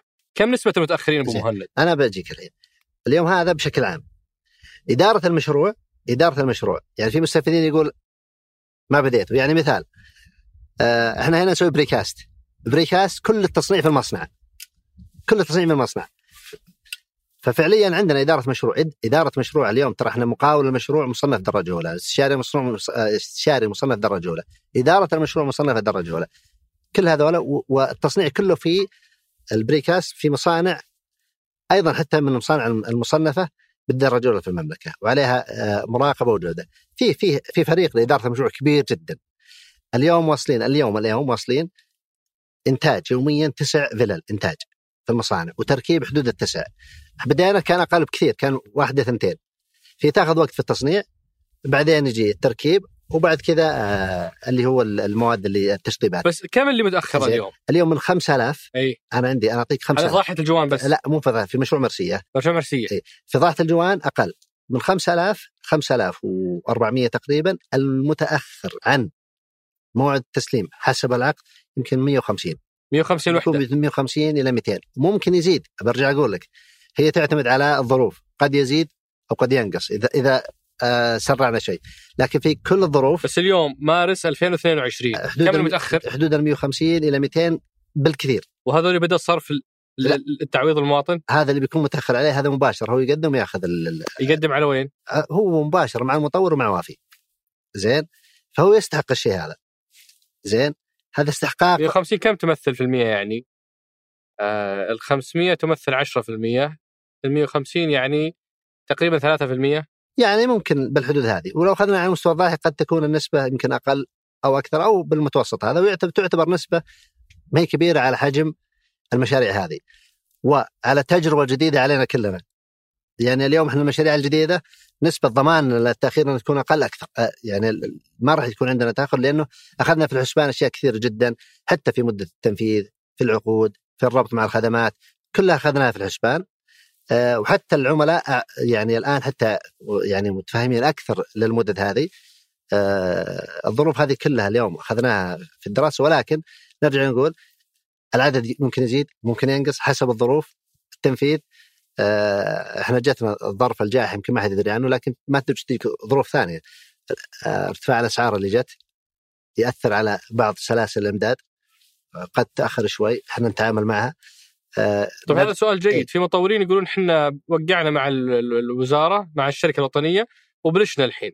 بايعين بأشياء والله ما مستحيل ننفذ بالتكلفة هذه. صحيح. أنا ارجع؟ أرجع أقول لك اليوم النموذج الجديد هذا كان في البداية. الآن كل المطورين وحتى المستفيدين صار يأخذ هذا في في دراسة الجدوى وفي الحسبان من البداية. بس هذول الحالات دول إيش بتسوون؟ لا هذه خلاص إحنا تعاملنا معهم. عوضتوهم؟ المطورين؟ إي. لا ما تعوضوا. كانوا الخسارة. آه، إحنا أرجع أقول اليوم المستفيد هو أكثر واحد كسبان. إي. هو خسران. هذا اذا إذا خسر انكسر مو براجع لك. لا هو التجارة ربح وخسارة. لو انعكست الآية فرضا لو انخفضت الأسعار هو باع بسعر وانخفضت الأسعار ما راح يخفض هو. صح ولا لا؟ إي. بيأخذ الربح. فهذه التجارة ربح وخسارة. يعني ربح هنا وخسر هنا. لكن الأهم المستفيد شرى اليوم بسعر اليوم. ارتفعت المواد تغيرت الأسعار هو شاري وربحان بالاسعار هذه. هذه كانت المشكلة الأولى اللي كثير تك- تكلموا عنها، المشكلة الثانية اللي كثير أيضا تكلموا عنها بعد فترة طويلة جدا جدا من الانتظار تم التسليم، ولكن المفاجأة وحدة بلا كهرباء ولا مياه، وما زالت الأعمال الإنشائية قائمة، كيف أسكنوا جنبي على اليمين واحد يحفر وعلى اليسار واحد يبني، وهذا فيديو يوضح آه، موعد انتهاء الخزان ولكن لليوم ما زلنا نعاني من تسرب الصرف الصحي في مشروع مرسيه رياض. وش رايك؟ هل هل مرسية شغالة بدون كهرباء ومويه؟ لا يعني أنا بس عشان أوضح. أي. أول شيء آه، هذا مشروع مرسية ضمن ضاحيه الجوال. حلو. لا يوجد تسرب آه، صرف صحي نهائيا نهائيا. في كل ال- في كل ضاحية الجوال. في كل ضاحية الجوال. بما فيها مرسية. بما فيها مرسية. طيب شلون هذا يقول عندي تسرب؟ هو في صور انتشرت ليست تسرب الله يكرمك صرف صحي أجل. يعني فيه يمكن أحد آه، الموقع أنت شفته مفتوح. وموجود بدراسة كاملة ورفعت. لا يوجد تسرب. لأن المكان مفتوح أودية في احد جاي يمكن و... و- آه، صهريج ولا شيء و- وفضة. ف- ف- في الوادي نعم. كتسرب ما في اطلاقا. فهذه. أنت تتاكد ما في تسرب. لا موجود دراسة ترى مرفوعة يعني من من الاستشاري ولا في شيء آه، اسمه تسرب صرف صحي. أي. هذا هذا رقم واحد. هذا طيب رقم انه الوحدات ما فيها كهرباء ال- برجع مرة ثانية. الضاحية كاملة الجوان المشروع الأول بالعكس الكهرباء أطلقت وشغالة والموية وكل حاجة. مرسية. اليوم إحنا آه، ال- المشروع فيه آه، وحدات مسلم أو أو موصل لها الكهرباء عن طريق مولدات. عندنا مستفيدين يقول أبغى أستلم الوحدة حتى عن طريق مولد. إحنا نقول اليوم أي وحدة لن يستلمها مستفيد إلا فيها الخدمات الرئيسية الكهرباء والمياه والله يكرمكم بالصرف الصحي. السؤال هل هي دائمة ولا مؤقتة؟ هذا موضوع ثاني. إحنا نقول اليوم نوفرها للمستفيد سواء دائمة أو مؤقتة الاهم أنه تكون موفرة. بس في انقطاعات يعني في واجه في ناس يواجهون انقطاعات من هالمولدات الم- الاحتياطية. هذه آه، مرة ثانية إحنا اليوم حريصين جدا إحنا والمطورين معنا لا يكون في انقطاع. وتكون وعلى فكرة أي شيء يوفر له مؤقت في الغالب مجاني. في الغالب ولا دائما؟ إذا كان مو عن طريق شركة الكهرباء إذا كان من المورد أو من المطور هو مجانا. أحيانا شركة الكهرباء توفر تيار مؤقت هنا على طول الكهرباء تفوتر مباشرة. اي لكن إذا كان مطور خلاص مجانا. بعض المشاريع وفرنا لها عقود سقيا أو عقود نزح. الأهم أن تكون الخدمات موجودة. فأنت تؤكد بأنه حق أي واحد استلم وحدته تكون خدمات يأخذ يأخذ هالثلاث إذا خدمات كان استلمها نهائي فيها الخدمات موجودة. ولا يعني ولو ما- ما يقعد يستلمها. ولو يقعد سنة ما جته الكهرباء من شركه الكهرباء أنتم موفرينها مجانا. موفرينها. ولا تعتبر الوحده مسلمة حسب حسب نظام وافي. ولا فيها الخدمات هذه. يعني اليوم لو حتى سكنها ما فيها الخدمات ما يعتبر استلمها. ونعتبر دخلنا في دائرة التأخير حتى. لكن طالما موجودة. المصدر حقها اليوم قد يكون دائم وقد يكون مؤقت. الاهم الأهم إنه يكون موجود. طيب شلون أنتم تخلصون الوحدة والكهرباء ما وصلت؟ هذا جود فيكم ولا رده في الكهرب؟ لا انت يعني دخلنا في أسئلة شوي فيها يعني. مكهرباء ها؟ ها هذا سؤال مكهرب. لا حساسية شوي. لا يعني انت خلصت وحدة. وما فيها شلون ما فيها كهرب؟ طيب. آه، أول شيء المشاريع إحنا نشتغل مع آه، الجهات الخدميه سواء الكهرباء والمياه وإحنا نسابق الزمن حتى معهم في التنفيذ. تعرف المطور يبغى يخلص وشركة الكهرباء عندهم يعني حتى أولويات مختلفة. آه، أولويات مختلفة ومشاريع مختلفة. آه، أحيانا نخلص المشروع فعلا قبل يعني عندنا مشروع في الشرقية.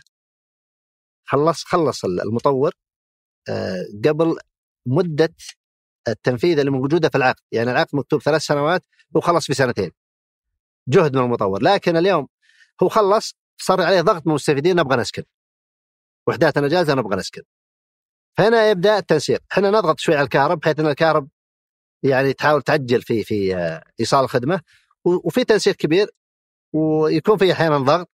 آه، تعلمنا في بعض الملاحظات من المرحلة الأولى كل المشاريع الجديدة صرنا نجدولها بشكل مسبق مع شركة الكهرب وحتى تواريخ التسليم آه، نتأكد أنها مرتبطة مع الكهرب بل وصلنا لمرحلة أبعد شوي. إحنا صرنا نخطط تاريخ نهاية أو التسليم إدخال الكهرب. يعني أقول أنا بعرف متى الكهرب بيوصل بناء عليه أعرف تاريخي. فما أطلق البيع في المشروع إلا إلا متأكد الكهرب متى بتجي، لأنه أحيانا أكون جاهز. لكن لما أجلس مع مع شركة الكهرب يقول والله ترى في المنطقة هذه بناء المحطة وإيصال الخدمة يحتاج 24 شهر أو 30 شهر. فصرتوا أنتم تستعدون فهنا أقول اذا ما أطلق المشروع ه- هي الأرض أشتغل في البنية التحتية جهز أشياء كثيرة لكن ما أبدأ البيع لأن البيع من يوم أبيع بدأت زي ما تقول ال- ال- العداد على يحسب على المدة. فاذا تأكدت من وصول الكهرب بدأت آه، بالبيع بالم- بالنسبة للمشاريع. طبعا هذا بالمشاريع الجديدة. في البداية كان في بعض التحديات وتنسيق. وقاعدين نضغط بحيث انها توصل خدمات. الحمد لله في كثير من المشاريع الآن آه، أطلق فيها التيار وشغال وبعضها فيها تيار مؤقت وبعضها وعدد محدود جدا مولدات خدمة ترى على فكرة المستفيدين. لأنه يجينا ضغط ترى على فكرة. اليوم كثير من المستفيدين يقول أبغى أسكن حتى لو المكان باقي أجزاء منه ما تسلمت. مشروع ترى ضخم. برجع أقول آه، ترى إحنا هنا آه نبني حي آه مشروع مرسيه واحد مع مرسية اثنين مساحتهم سبعة ونص مليون متر. هو يعادلون تقريبا مع المشروع الأول اللي هو غرب المطار 10 ملايين متر. تعدل ترى حيين احياء الرياض 4 مليون متر. إحنا نتكلم عن حيين ونص بالرياض بنخلصهم كلهم في أربع خمس سنوات. فإحنا نسابق الزمن مع الجهات. وأنتم اليوم آه، بما ان نتكلم عن الضواحي آه، كم ضاحية بهذا الضخ بهذه الضخامة قاعدين تنفذونها في أنحاء المملكة؟ طبعا إحنا نطور ضواحي ومشاريع. آه، يختلف. عن الضواحي الحين كم ضاحيه؟ ضاحيه الآن سبع وفي ضاحية قريبة جدا إن شاء الله. سبع ضواحي. سبع والضاحيه ليش أغلبها في الرياض وجدة؟ في ناس زعلانين يقول طيب بقية مناطق المملكة. لا موجود ترى إحنا في في كل المناطق. الرياض وجدة أو المدن الرئيسية الرياض تحديدا آه، فيها ضاحيتين كبار اللي هي الجوان اللي إحنا فيها اللي هي 10 ملايين. والمشرق زائد آه، زائد ال 20 مليون اللي آه، خصت من سمو ولي العهد والآن في المراحل النهائية لاعتماد المخطط العام للضاحية. وضاحيه الفرسان إن شاء الله.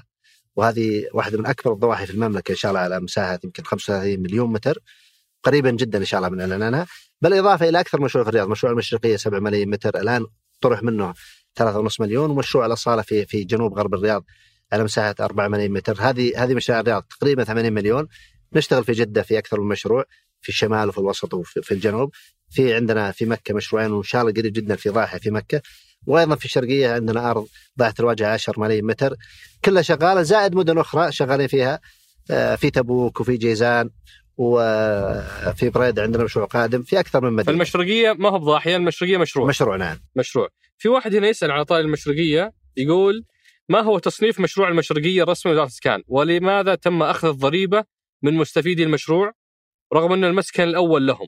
ولماذا تم أخذ مبلغ تطوير الأرض؟ ولماذا لم يتم معاملتهم باسوه بمشاريع وزارة الإسكان الأخرى؟ جميل. آه السؤال آه، حقيقه جميل آه مشروع المشرقية هو نموذج جديد إحنا بدينا فيه. قبل ما اجاوب فيه لازم نشرح شوي المشروع لأنه صراحة في قصة جميلة جدا المشروع. آه ونرجع للسؤال بالنسبة اللي سأل فيه الأخ الكريم. هو نموذج جديد اعتمد آه نموذج مو نموذج بيع الخارطة نموذج إنه نعمل مع مقاولين. طبعا آه المشروع فكرته كان أول شيء اعتمدنا على نفس تصاميم المنازل طرحنا مسابقة للشباب المهندسين السعوديين. وتقدم عندنا مجموعة آه، صراحة يعني من من المصممين المعروفين في السوق كانوا يبيعون تصاميمهم أحيانا ل 60000 و70000 و80000 إحنا أخذناها ووقعنا معهم مجموعة واتحنا التصاميم هذه في منصة سكني ويشتريها المستفيد ممكن ب 8000 ريال تصميم شامل طبعا آه، جداول الكميات ورخصة البناء. شفنا التصاميم اللي عليها طلب طلع عندنا تقريبا ست تصاميم عليها طلب كثير. طبعا هذه التصاميم كانت اتيحت في منصة سكني أي أحد يشتريها يبني حتى على ارضه الخاص. ست تصاميم هذه اعتمدناها في المشروع. بعد كذا أهلنا مجموعة مقاولين يبنوا التصاميم هذه فإحنا سميناه في البداية بناء ذاتي هو مشروع متكامل فتعاقديا آه، إحنا بايعين أرض الآن إحنا لو أي واحد أخذ أرض من الوزارة أي واحد أخذ أرض من الوزارة من اللي تكلمنا عنهم ال 130 ألف وبنى بنفسه يدفع ضريبة. واضح؟ لأنه ما في مقاول أو مطور معتمد. إحنا لأن تعاقديا المقاول ضريبة انت تقصدون فيها ضريبة القيمه المضافه نعم. وليس ضريبة الصفات العقاريه لا لا لا ضريبة القيمه المضافه لأنه يعتبر تعاقد مع مقاول. إحنا المشروع هذا آه، أهلنا مقاولين وصلنا اليوم إلى 52 مقاول معتمد في المشروع وأخذوا التصاميم هذه والبنك يمول آه، المستفيد بس يدفع للمقاول مباشرة. آه، طبعا في قصة جميلة في المشروع إنه كيف تصاميم من من يعني خلينا نقول من الشباب السعوديين المهندسين مقاولين من المنشآت المتوسطة والصغيرة وأسعار مرة كويسة بالنسبة للمستفيدين، خدمات متكاملة في الحي. المقاول يتعاقد مع المواطن. جينا هنا في في الجزئية هذه راحت الهيئه الزكاة والدخل أو الضريبه قالوا لا هذا التصنيف ما يعتبر يعتبر يدفع ضريبة. الكويس إنه إن شاء الله وصلنا مراحل متقدمة جدا إن شاء الله مع الهيئة إنه هذا بالعكس يصنف مشروع إنه تحت دائرة مطور عقاري ويعفى إن شاء الله من من ضريبة القيمه المضافة. آه، لكن هو نموذج جديد. آه، فقط تعاقديا لأنه تعاقديا كان بين المستفيد وبين المقاول ما صنف بالشكل هذا ولكن إن شاء الله في المراحل إن شاء الله النهائية إنه يعتمد هذا مشروع ونموذج على فكرة راح راح يعمم في أكثر من مكان بالمملكة ولقى نجاح كبير وشغل على فكرة شركات متوسطة وصغيرة كثيرة جدا آه، واستفاد منه حتى المواطنين والحمد لله يعني من أنجح المشاريع. وأنا يعني أشكرك صراحة على أشكر معالي النائب أبو نواف على الدعوة وأشكرك برضو على الاستضافة والجولة لما تجولنا في المشروع شفت هذا البعد حق تمكين شبابنا وبناتنا سواء في التصميم أنا سولفت مع المهندسة آلاء آه، مهندسة آلاء القحطاني. آه، كان عندها تصميم أو مكتب معماري. صحيح. وتثني على التجربة. هي دخلت ضمن صحيح. التصاميم اللي أنتم اعتمدتوها. وكذلك بعض المقاولين الشباب اللي بدأ بأربع فلل خمس فلل وقاعد يتوسع معكم. فالنموذج رائع من هذه الزاوية تشكرون عليه. لكن تتذكر أثناء الجولة فجأة جو مجموعة مواطنين وقفوا إلا بيكلمون معالي النائب وكأنه ما عندهم منصة إيصال ملاحظاتهم يعني أنا اللي استشفيته إنه ما عندنا وسيلة إيصال صوتنا. فأول ما جاء النائب فرصة طبوا عليه وتجمعوا وقاموا يسألون وقاموا ينقلون شكواهم. آه آه فهذا السؤال هل في منصة متاحة للناس إنها توصل شكاواها ملاحظاتها إنها توصل لكم؟ لأن الطريقة اللي دخلوا فيها كأنه ما عندهم وسيلة أو قناة مهيئة لإيصال ملاحظاتهم. جميل. طبعا بشكل عام التالي يصير بالنسبة للتواصل إحنا عندنا مطور مطور رئيسي ومطورين فرعيين الوطنيه اي مطور رئيسي ومطورين فرعيين وفيها الجهة خلينا نقول الإشرافية اللي هي الوزارة. الوزارة عندها طبعا كجهة إشرافية عندها call center يستقبل يعني لو صار في شكاوي ما انحلت من الجهات المطور الرئيسي وكل مشروع كل مشروع موجود معنا حتى نفرض إحنا المطورين إنه يكون في عنده call center وعنده وسيلة تواصل عن طريق يعني أحد وسائل التواصل الاجتماعي. كل مشروع موجودة وفي تواصل وفي أرقام مجانية أو أرقام تواصل للمستفيدين. النقطه المهمه جدا ترى دائما يعني مهم جدا إنه اليوم إحنا نعمل في في في مجال أو في نشاط آه، أهم قرار مرة ثانية وأهم شيء يمكن بيت العمر كل واحد حريص. نقدر إحنا الشيء هذا للمواطنين. فحريص جدا ترى بعضهم اليوم في مشروع يبغى يقول أبغى مثلا طلبات كثيره جدا. يعني آه، وجزء منها يعني آه، فعلا مهم ويحتاج له نظر وجزء منها قد يكون إضافات. ففي في رغبة كثيرة جدا. يعني واحد شرى بيت وينتظره. ففي طلبات كثيرة. في تواصل دائم. مع زي اللي آه، تفضلت فيه المشرقيه في تواصل دائم. وأنا جلست مع المستفيدين أكثر من مرة. الطلبات تحصر بعضها إضافات على المشروع. أنا أتذكر بعد هذيك الشكوى انت قلت لهم تعالوا مروني في المكتب. وجوني قبل جوك يوم جوني قبل وجوني بعد واجلس معهم إلى ترى الأسبوع الماضي أنا جالس معهم. إحنا تعودنا على على فكرة في المشاريع كلها. وهالشيء هذا ترى يزيدنا إصرار ويزيدنا يعني حمل حقيقة. وين ما أروح لأي مشروع أحصل ناس موجودين يعني ويبغون يبدون ملاحظاتهم لأنه هذا فعلا هذا بيته. عنده ملاحظة إحنا ناخذها هذه ونطورها في شيء نقدر نسويه في شيء ما نقدر نسويه. يعني ابى أعطيك مثال يعني بعض المستفيدين يبغى يغير في في بعض التصاميم. أنا أقول اليوم ما أقدر هذا مشروع متكامل ما أقدر أغير. إذا استلمت وحدتك هذا موضوع ثاني. لكن اليوم مشروع كامل ما أقدر يعني اطور 500 ولا 1000 ولا 2000 هذا مشروع متكامل. في طلبات قد تكون يعني ملاحظة من المستفيد. كلها تؤخذ كل المطورين ملزمين انه يكون عنده وسيلة تواصل رقم مجاني وسيلة تواصل ويتواصل معهم. وإحنا نتابع الشيء هذا.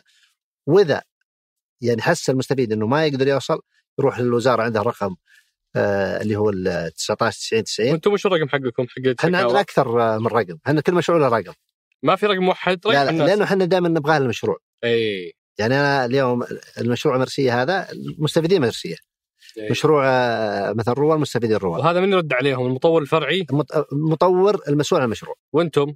إحنا عندنا المطور الرئيسي عندنا آه، إحنا مشرفين. إحنا مطور ومطور رئيس ابش ابشكل المطور الفرعي لكم أنتم. شلون أوصل لكم؟ إحنا عندنا أرقام تواصل موجودة محددة على كل مشروع للضاحيه كاملة ويتواصل معها بشكل مباشر، لكن إحنا دائما نهي بنقول ترى المطور لازم يسوي دوره. طبعا. يعني سواء في التسويق بس وسيلة تصعيد ما رد أكيد. علي لازم على طول إحنا ونتابع حتى أشياء حتى لو ما على فكرة ما وصلنا. اليوم كل المشاريع ميزة مواقع التواصل الاجتماعي أنها صارت يعني آه، تفاعلية. تفاعلية. إحنا نشوف مثلا زي هنا الضاحية هذه عندنا تقريبا 11 مطور. شفنا مثلا مطور كثير من المستفيدين كان عندهم انتقاد مثلا على الاسقف أو أي. ارتفاع معين. على طول إحنا نتواصل معه. هذه ملاحظة. أي. شفناها في التعاق- تعاقديا. هو موضحها. لكن كثير من المستفيدين قالوا هذه ملاحظة. جلسنا معاه قال بالعكس أنا هذه تضيف لي كمطور بعدلها يعدلها. جميل. آه، فهي تاخذ. لكن إحنا نقول اليوم ترى في وسيلة ونسمع للصوت هذا. آه، ناخذ بالملاحظات. نعدلها إذا كانت تتعدل إذا كانت يعني بعض الملاحظات هي عبارة عن حالات استثنائية يعني قد تكون أحيانا من صعوبه أو نتعامل معها بطريقة. جميل. أنا بدخل أبو مهند على أسئلة الأصدقاء اللي اكرمونا فيها وهذا السؤال آه، يمكن تكرر كثير فببدأ فيه اللي هو عن معاينة الوحدات. يقول أنا آه، شريت وحدة على الخارطة ويتم منعي من دخول ملكي ومسكني الخاص آه، للاطمئنان وضمان عدم وجود أخطاء فادحة، واحد ثاني يقول كيف يتأكد مستفيد مشاريع البيع على الخارطة من جودة العمل قبل التسليم وقبل التشطيب؟ جميل. وراكم تمنعون. آه، إحنا ترى عندنا في واحد من المشاريع شبه منتهي دخلت واحدة سيدة وطاحت سقطت على الأرض وجاها مشكلة. مش و- و- وهذا تحدي. مشروع آه، تحت الإنشاء تحت الإنشاء آه، في عدد معدات كبير جدا. طبيعي جدا إنه يفترض في إجراءات أمن وسلامة إنه مو أي أحد يقدر يدخل أو يدخل لأنه بتكون عندي مشكلتين مشكلة سلامة اللي بيدخلون ومشكلة حتى مع التنفيذ. المشروع هذا اليوم لو كل شوي يعني واحد دخل كيف يعني المقاولين راح يعملون؟ أنا بس أحب يعني أطمئن آه، يعني كل المستفيدين أو اللي اشتروا من عندنا أو اللي يتعاملوا معنا أن تتعامل مع كيانات قائمة وتحافظ على اسمها وتهمة. اليوم حقيقة يعني وهذا شيء يعني مهم جدا اللي يشترى من السوق أو راح اشترى وحدة أحيانا يشتري وحدة ما يعرف من اللي باعها أساسا أو من اللي بنى أو كيف بنى أو حتى يعني آه يعني مواصفات الوحدة هي تجي يمكن أحيانا يقول عندي ضمانات أو شيء فيشتريها من السوق بناء على يمكن فحص أو فحص نظري حتى. اليوم في المشاريع لا في إجراءات أساسا كل المطورين يعملون تحت إشراف ورقابة من الحكومة. ترى ما هو يعني عمل فردي. يعني كل مشروع مواصفات المشروع معتمدة من استشاري مطابقة لل- لل- للكود السعودي. الاستشاري المشروع دائما مصنف حسب حجم المشروع مصنف درجة أولى. إدارة المشروع دائما استشاريين لإدارة المشاريع. وفوق هذا كله الشركات اللي نعمل معها سواء الشركة الوطنية اسكان أو مطورين مؤهلين آه، لإدارة المشاريع هذه. فوق هذا كله في تأمين عشري على الهيكل وعلى العزل غير التأمين على التشطيبات مده سنة وسنتين غير اللي يسمونها ال- ال- ال- الشهادات أو الالتزامات المهنية يعني لما تجي الاستشاري وكذا كله عندهم التزامات كل واحد من هذول موجود وكيان قائم يعني يح- بيحافظ على أسمه.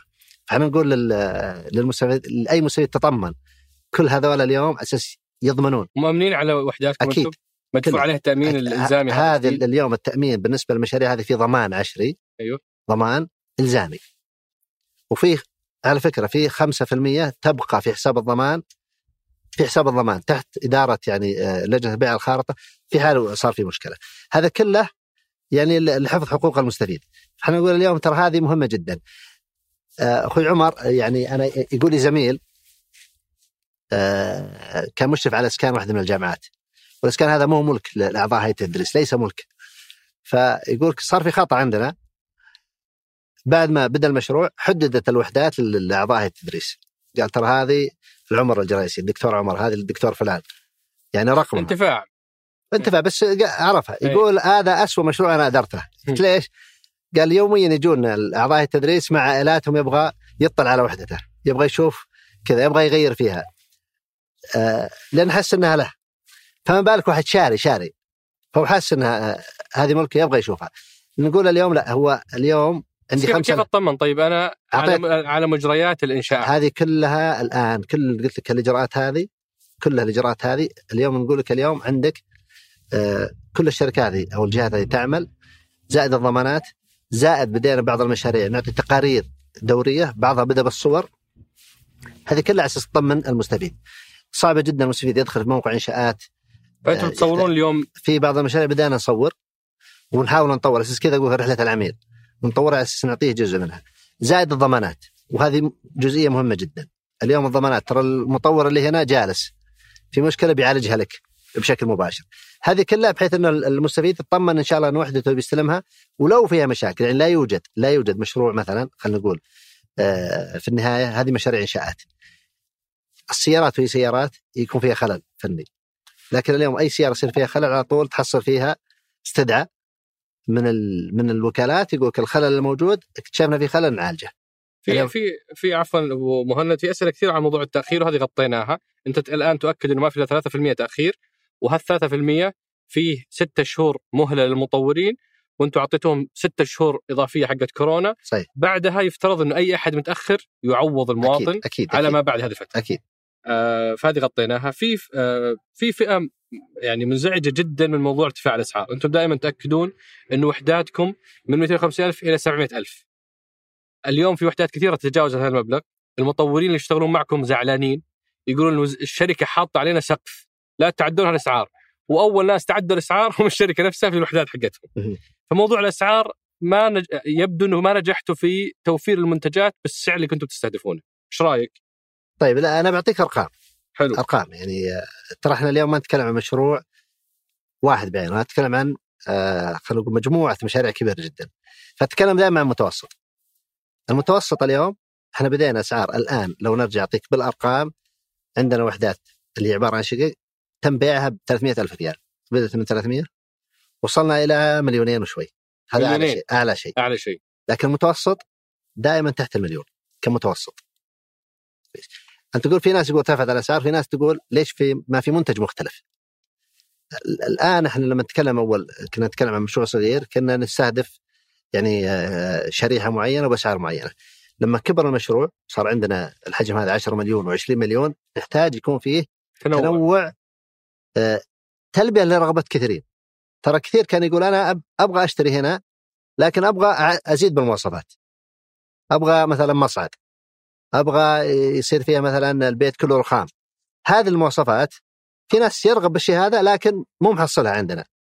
إحنا اليوم قلنا بدينا في الشيء هذا بدينا نوفر منتجات حتى تلبي أغلب الرغبات. لكن كمتوسط لازلنا محافظين عليه. يعني لازلنا الآن محافظين عليه لا زال عندنا بس منتجات هل فعلا أنتم أنتم كسرتوا السقف اللي حاطينه لضاحية الجوان؟ ما سبق حطينا سقف للضاحيه أساسا ما حطيت سقف لسعر البيع؟ اي إحنا بدينا كمتوسط ترى أول ما بدينا كنا نبيع في, في الضاحية كنا يعني الفلل هنا كفلل كانت ب 600000 و650000 و700000 بل في فلل انباعت ب 500000 الله يبارك لهم آه، هذول طيب. ما شاء الله. الحين لكن برجع أقول لك اليوم ترى يمكن واحد مستعد يدفع مليون آه، في فيلا وهو يحصل فيلا ب 600000 لكن يقول هنا بالنسبة لي أفضل يعني إحنا الفكرة كيف يكون في أكثر من منتج لكل المستفيدين. هي تماما مثل السيارة.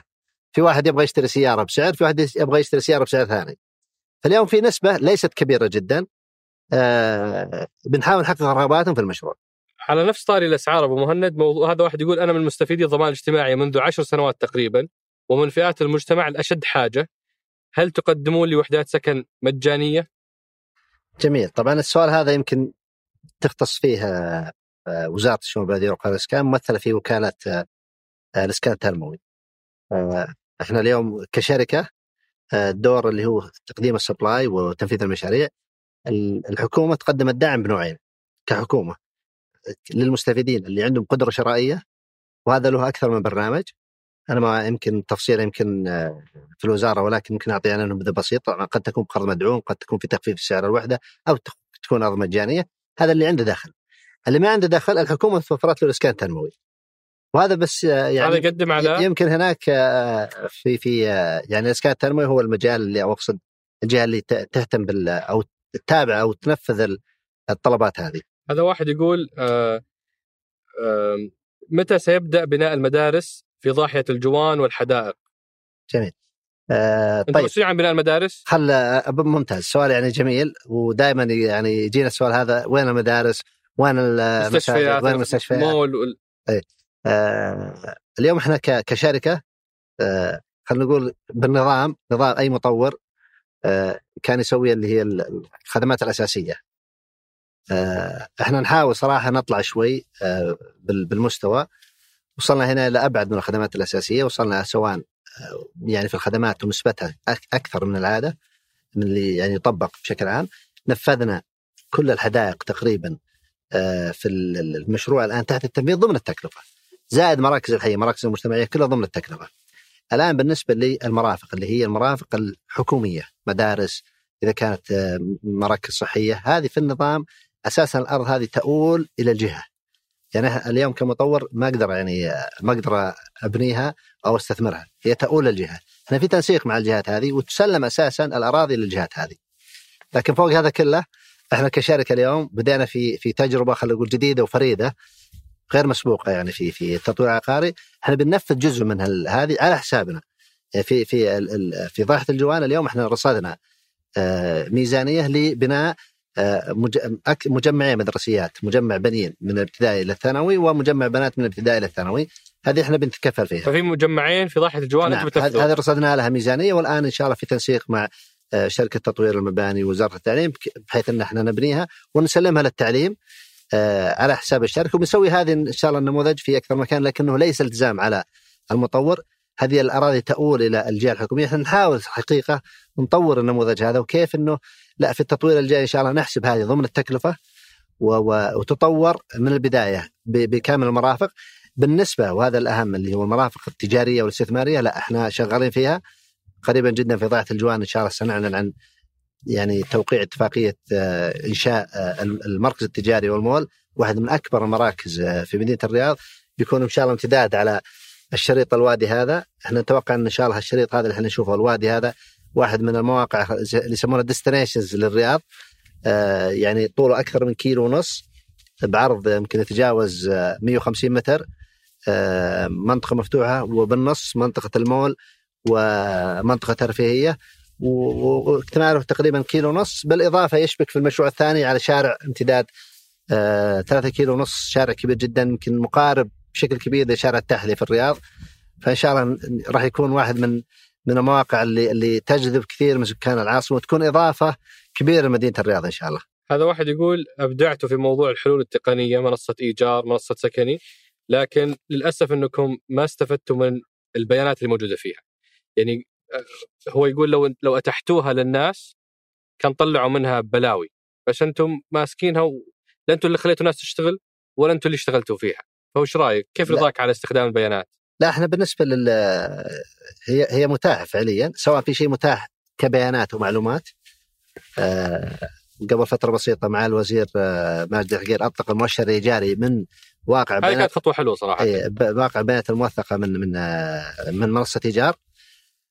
كثير الآن إحنا حتى قبل أسبوعين أعلنا أساسا كل المنصات اللي يرغب إنه يطور خدمة يجي يجلس وأعلناها رسمي موجوده ودائما إحنا نقول ترى اليوم دورنا كيف تستفيد؟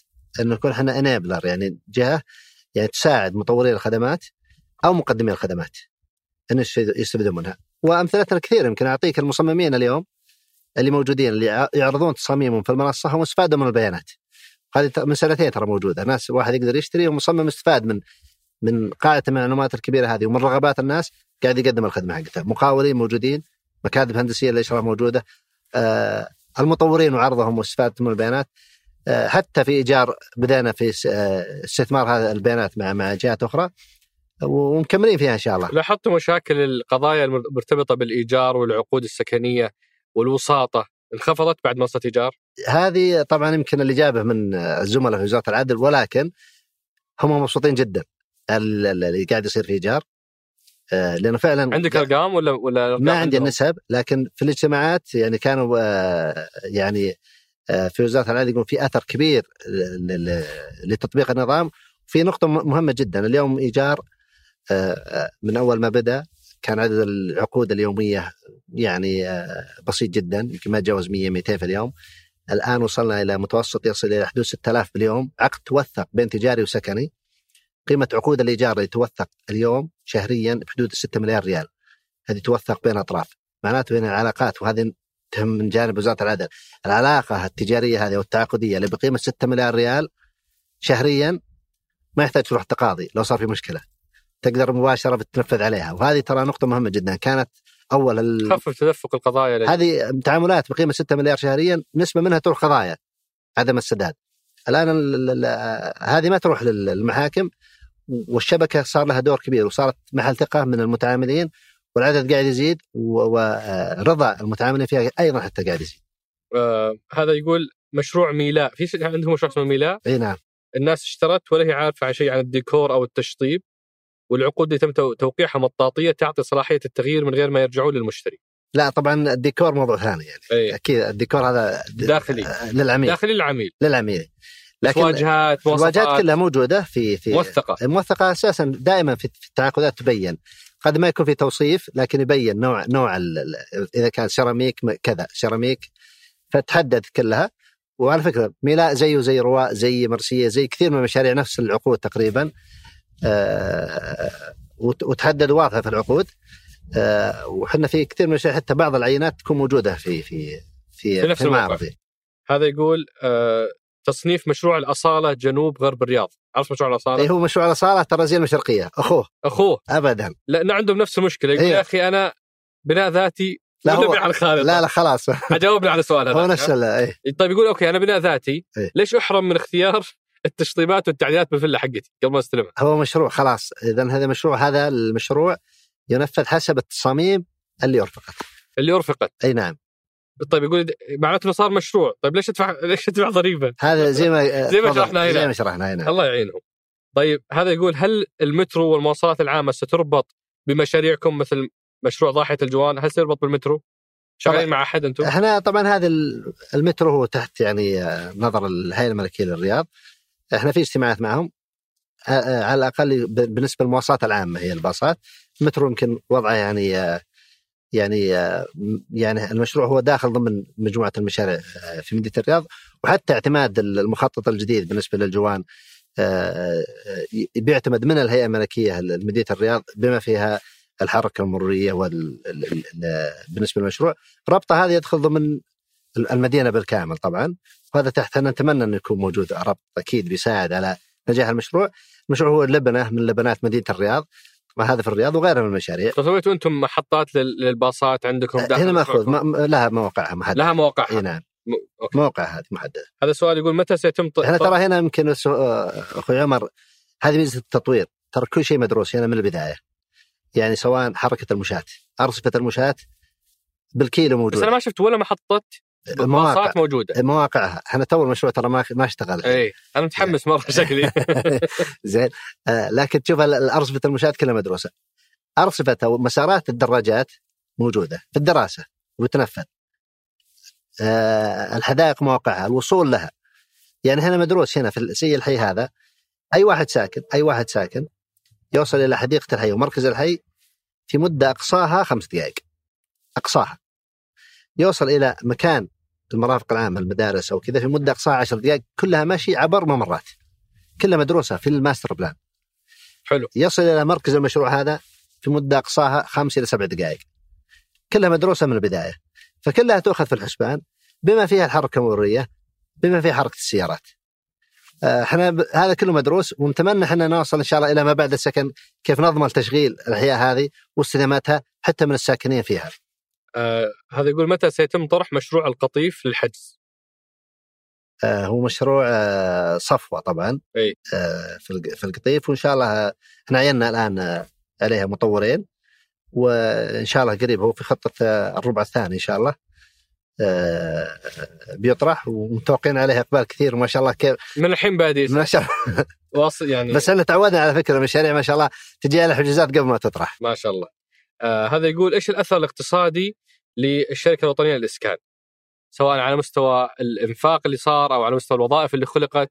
جميل. والله أنت سألت سؤال يعني آه، إحنا يمكن آه، هذا لعله يبرد عليكم شوي بعد إيه. الأسئلة اللي جت. تو إحنا عندنا رئيس مجلس الإدارة كان يقول الشركة هذه ولدت بأسنان وتجري. على طول ولدت يعني ما عندها كان وقت. الشركة فعلا عمرها قصيره خمس سنوات لكن صراحة أثرها كبير جدا في في الاقتصاد. وبعطي صورة كلية وبعدين بنزل على مستوى مشروع. آه، فعليا آه، اليوم حجم المشاريع حجم المشاريع اللي إحنا اشتغلنا عليها كحجم. ما أتكلم عن ينفق لأنه إحنا اليوم عندنا نموذج عمل وكاش فلو يعني المشروع هذا 5000 إحنا أنفقنا منه جزء على البنية التحتية والمبيعات تحرك المشروع هذا. حجمه يتجاوز ال 100 مليار ريال. هذه ترى مشاريع معتمدة أخوي أبو عبد الرحمن وبدت صار أنفق جزء كبير منها على آه، أنشطة اقتصادية كثيرة جدا. الحركة في قطاع التشييد والبناء تحرك أشياء كثير جدا حتى غير مباشرة. يعني آه، يمكن خلينا نقول في شيء ما يرى بالعين بالعين المجردة فحص التربة. فحص التربة يمكن أنفق فيها خلال المشاريع هذه أكثر من مليار ريال. فقط شركات فحص التربة، طيب حركت هذه شركات تاخذ شهادة مهنية من جهات من هيئة المساحة الجيولوجية وغيرها ناس مهنيين اشتغلوا ممكن الوظائف هذه سعودتها بسهولة حركة كبيرة جدا. آه، المصانع إحنا نعتمد هنا بشكل كبير على تقنية البناء. أنا بنفسي رحت المصنع في المنطقة الشرقية يورد للمشروع هذا فيه 400 عامل سعودي يعملون في المصنع يوردون للمشروع هذا. يعني نتكلم عن 400 أسرة. هذا لو يورد ال precast لو ما كان يشتغل لو اشتغلنا بالنظام التقليدي أه بعطيك فقط بند اللياسة. بند اللياسة لحاله يكلف في مشروع المشرقية مثلا 300 مليون ريال. 300 مليون هذه تقريبا 40% منها تروح رواتب غير سعوديين. زين والباقي جزء حتى يكون بند اللياسة من البنود اللي فيها هدر كثير. وجودها في المصنع شغلت سعوديين زادت الجودة آه، زادت نسبة المحتوى المحلي. الإنفاق صار يدور بالبلد. لأنه نعمل على المشاريع ونشجع التقنيات ونعمل بالحجم الكبير هذا. فتضمن في عمل مؤسسي تضمن إنه في مؤسسات تعمل تضمن لها حجم الطلب. عندنا واحد من المصانع مصانع السعودية في في مشروع المشرقية فتح خط إنتاج بالنسبة للبعض خاص في المشروع. معناته عندي كم عامل أو أسرة سعودية الآن قدرت يعني عملت في المشروع. ما استوردنا من برا. نسبة المحتوى المحلي تجاوزت 87% ضاحت الجوان فقط ضاحت الجوان فقط اللي إن شاء الله بعد وصولها ل 30 مليون متر. الفرص اللي تبي يعني خلينا نقول اللي تخلق في المشروع تقريبا 45 ألف وظيفة مباشرة فقط من مشروع واحد وتقريبا 100 ألف وظيفة غير مباشرة. لما أقول مباشرة ترى في سلسلة كبيرة اشتغلت. زي ما قلت لك العامل اللي في المصنع السعودي اللي في في في الشرقية الآن في وظيفة مباشرة. واللي خلفه في وظيفة غير مباشرة. آه، عندك شركات التسويق شركات الهندسة آه، شركات المبيعات حتى ما بعد السكن اليوم شركات التشجير آه، المقاهي المطاعم كلها قاعدة اليوم فرص وظيفية تخلق للاقتصاد الحجم المشاريع كبير جدا زي ما قلت لك تجاوز ال 100 مليار ريال في أربع سنوات وحجم انفاق هائل كبير جدا. آه، وحجم مشاريع ضخم اللي طلع من حسابات الشركة تقريبا أو committed من الشركة تقريبا 36 مليار بس ولد لنا 112 مليار وولد ولد لنا الوظائف الكبيرة جدا ولا زلنا committed ترى على فكرة لل آه، رحلة ال 240 ألف وما بعدها إن شاء الله ولا في حراك كبير ويحرك قطاعات كثيرة جدا يولد وظائف كثيرة جدا وشفنا يعني عندنا في في مشروع المشرقيه آه، مقاول بدأ معنا مقاول صغير انتقل إلى مقاول متوسط. اليوم الحمد لله دخل ضمن تصنيف المقاولات الشركات الكبيرة مقاول بدا معنا. بنى بأربع وحدات. اليوم قاعد ينفذ 80 بكرة يمكن بيتحول إلى مطور. حراك كبير قاعد يصير في مختلف مناطق المملكة. آه، إنفاق آه، يعني يتعدى إلى قطاعات كثيرة جدا.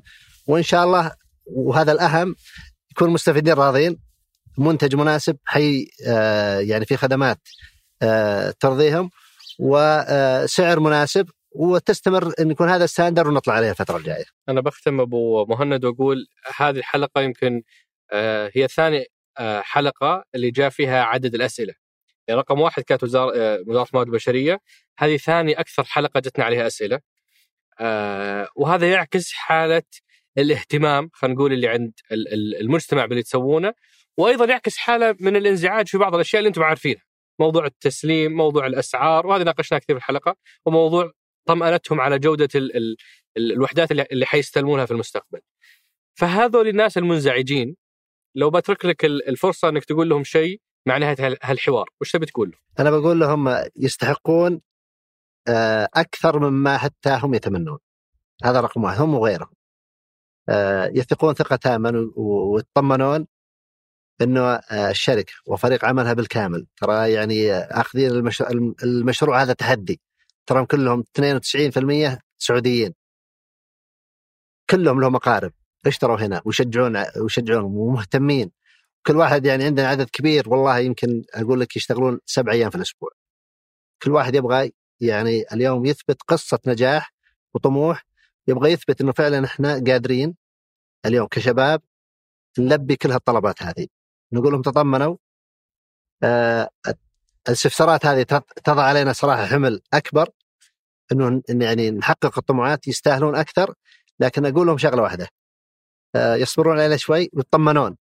راح يكونوا مبسوطين جدا وإحنا بدينا على فكرة اليوم نشوف كثير من المستفيدين بعد ما يستلم يجي يتشكر يقول الحمد لله إني أخذت هنا خصوصا إذا شاف القيمة المضافة في الحي أو في الوحدة وشاف حتى في بعض كثير من المشاريع إنه حتى القيمة اللي اشتراها بسعر اليوم يمكن تجي إلى إلى سعرها يمكن 150 إلى 200% آه يرتاح نفسيا أكيد إنه هو كل واحد حريص إحنا نقول بس تطمنوا تحملونا شوي إن شاء الله وصلنا لمراحل النهايات إن شاء الله التسليم والعجلة دارت بشكل أفضل بكثير وإحنا قاعدين نلاحظ الشيء هذا وإن شاء الله القادم أفضل. آه، أبو مهند أنتم هدفكم في 2030 250 ولا 300 ألف وحدة؟ في 20 25 آه 240 ألف إن شاء الله 300 ألف إن شاء الله منها 240 ألف أو 250 ألف أراضي الوزارة و50 ألف أراضي القطاع الخاص. 20 2025 إي نعم 300 ألف وحدة حتسلمونها. هذه تطرح للبيع تطرح للبيع إيه هذه تطرح ويكون عليها عقود بس كم بتوفرون في المعروض؟ 200 و 300 ألف في 20 5 نهايه 2025 هذا معروض آه وفرته الشركة مع شركائها المطورين مع شركاء الممولين لأنه ترى إحنا بالنسبة لنا كلهم شركاء. بالتوفيق في تحقيق هدف ال 300 ألف وحدة 2025 في الوقت الصحيح وبالسعر المناسب إن شاء الله لكل المجتمع. وبالجودة المناسبة وبجودة الحياة المناسبة إن شاء الله. الله يقويكم، شكرا يا أبو مهند. الله يسلمك وشاكر لك الله يسلمك. الله يحييك. شكرا أصدقاء سقراط. والشكر أيضا موصول لنواف المعتاز في إعداد هذه الحلقة، ياسر آل غانم وعبد العزيز المزي ويقول لي لازم تقول المزي تحديدا وعبد المجيد حمدي خلف الكاميرات وفي إنتاج الحلقة فهدى القصير الحين كملت 80 حلقة وأنا أسميها فهده وهي تقول ترى اسمي فهده ففي إنتاج الحلقة فهدى القصير تحرير برامض ضبيبان في الهندسة الصوتية محمد الحسن وفي إدارة الإنتاج ريهام الزعيبي وصالح باسلامة. وفي الإشراف على إذاعة ثمانية سحر سليمان. شكرا للراعي الرسمي مصرف الراجحي. هذا بودكاست سقراط أحد منتجات شركة ثمانية للنشر والتوزيع.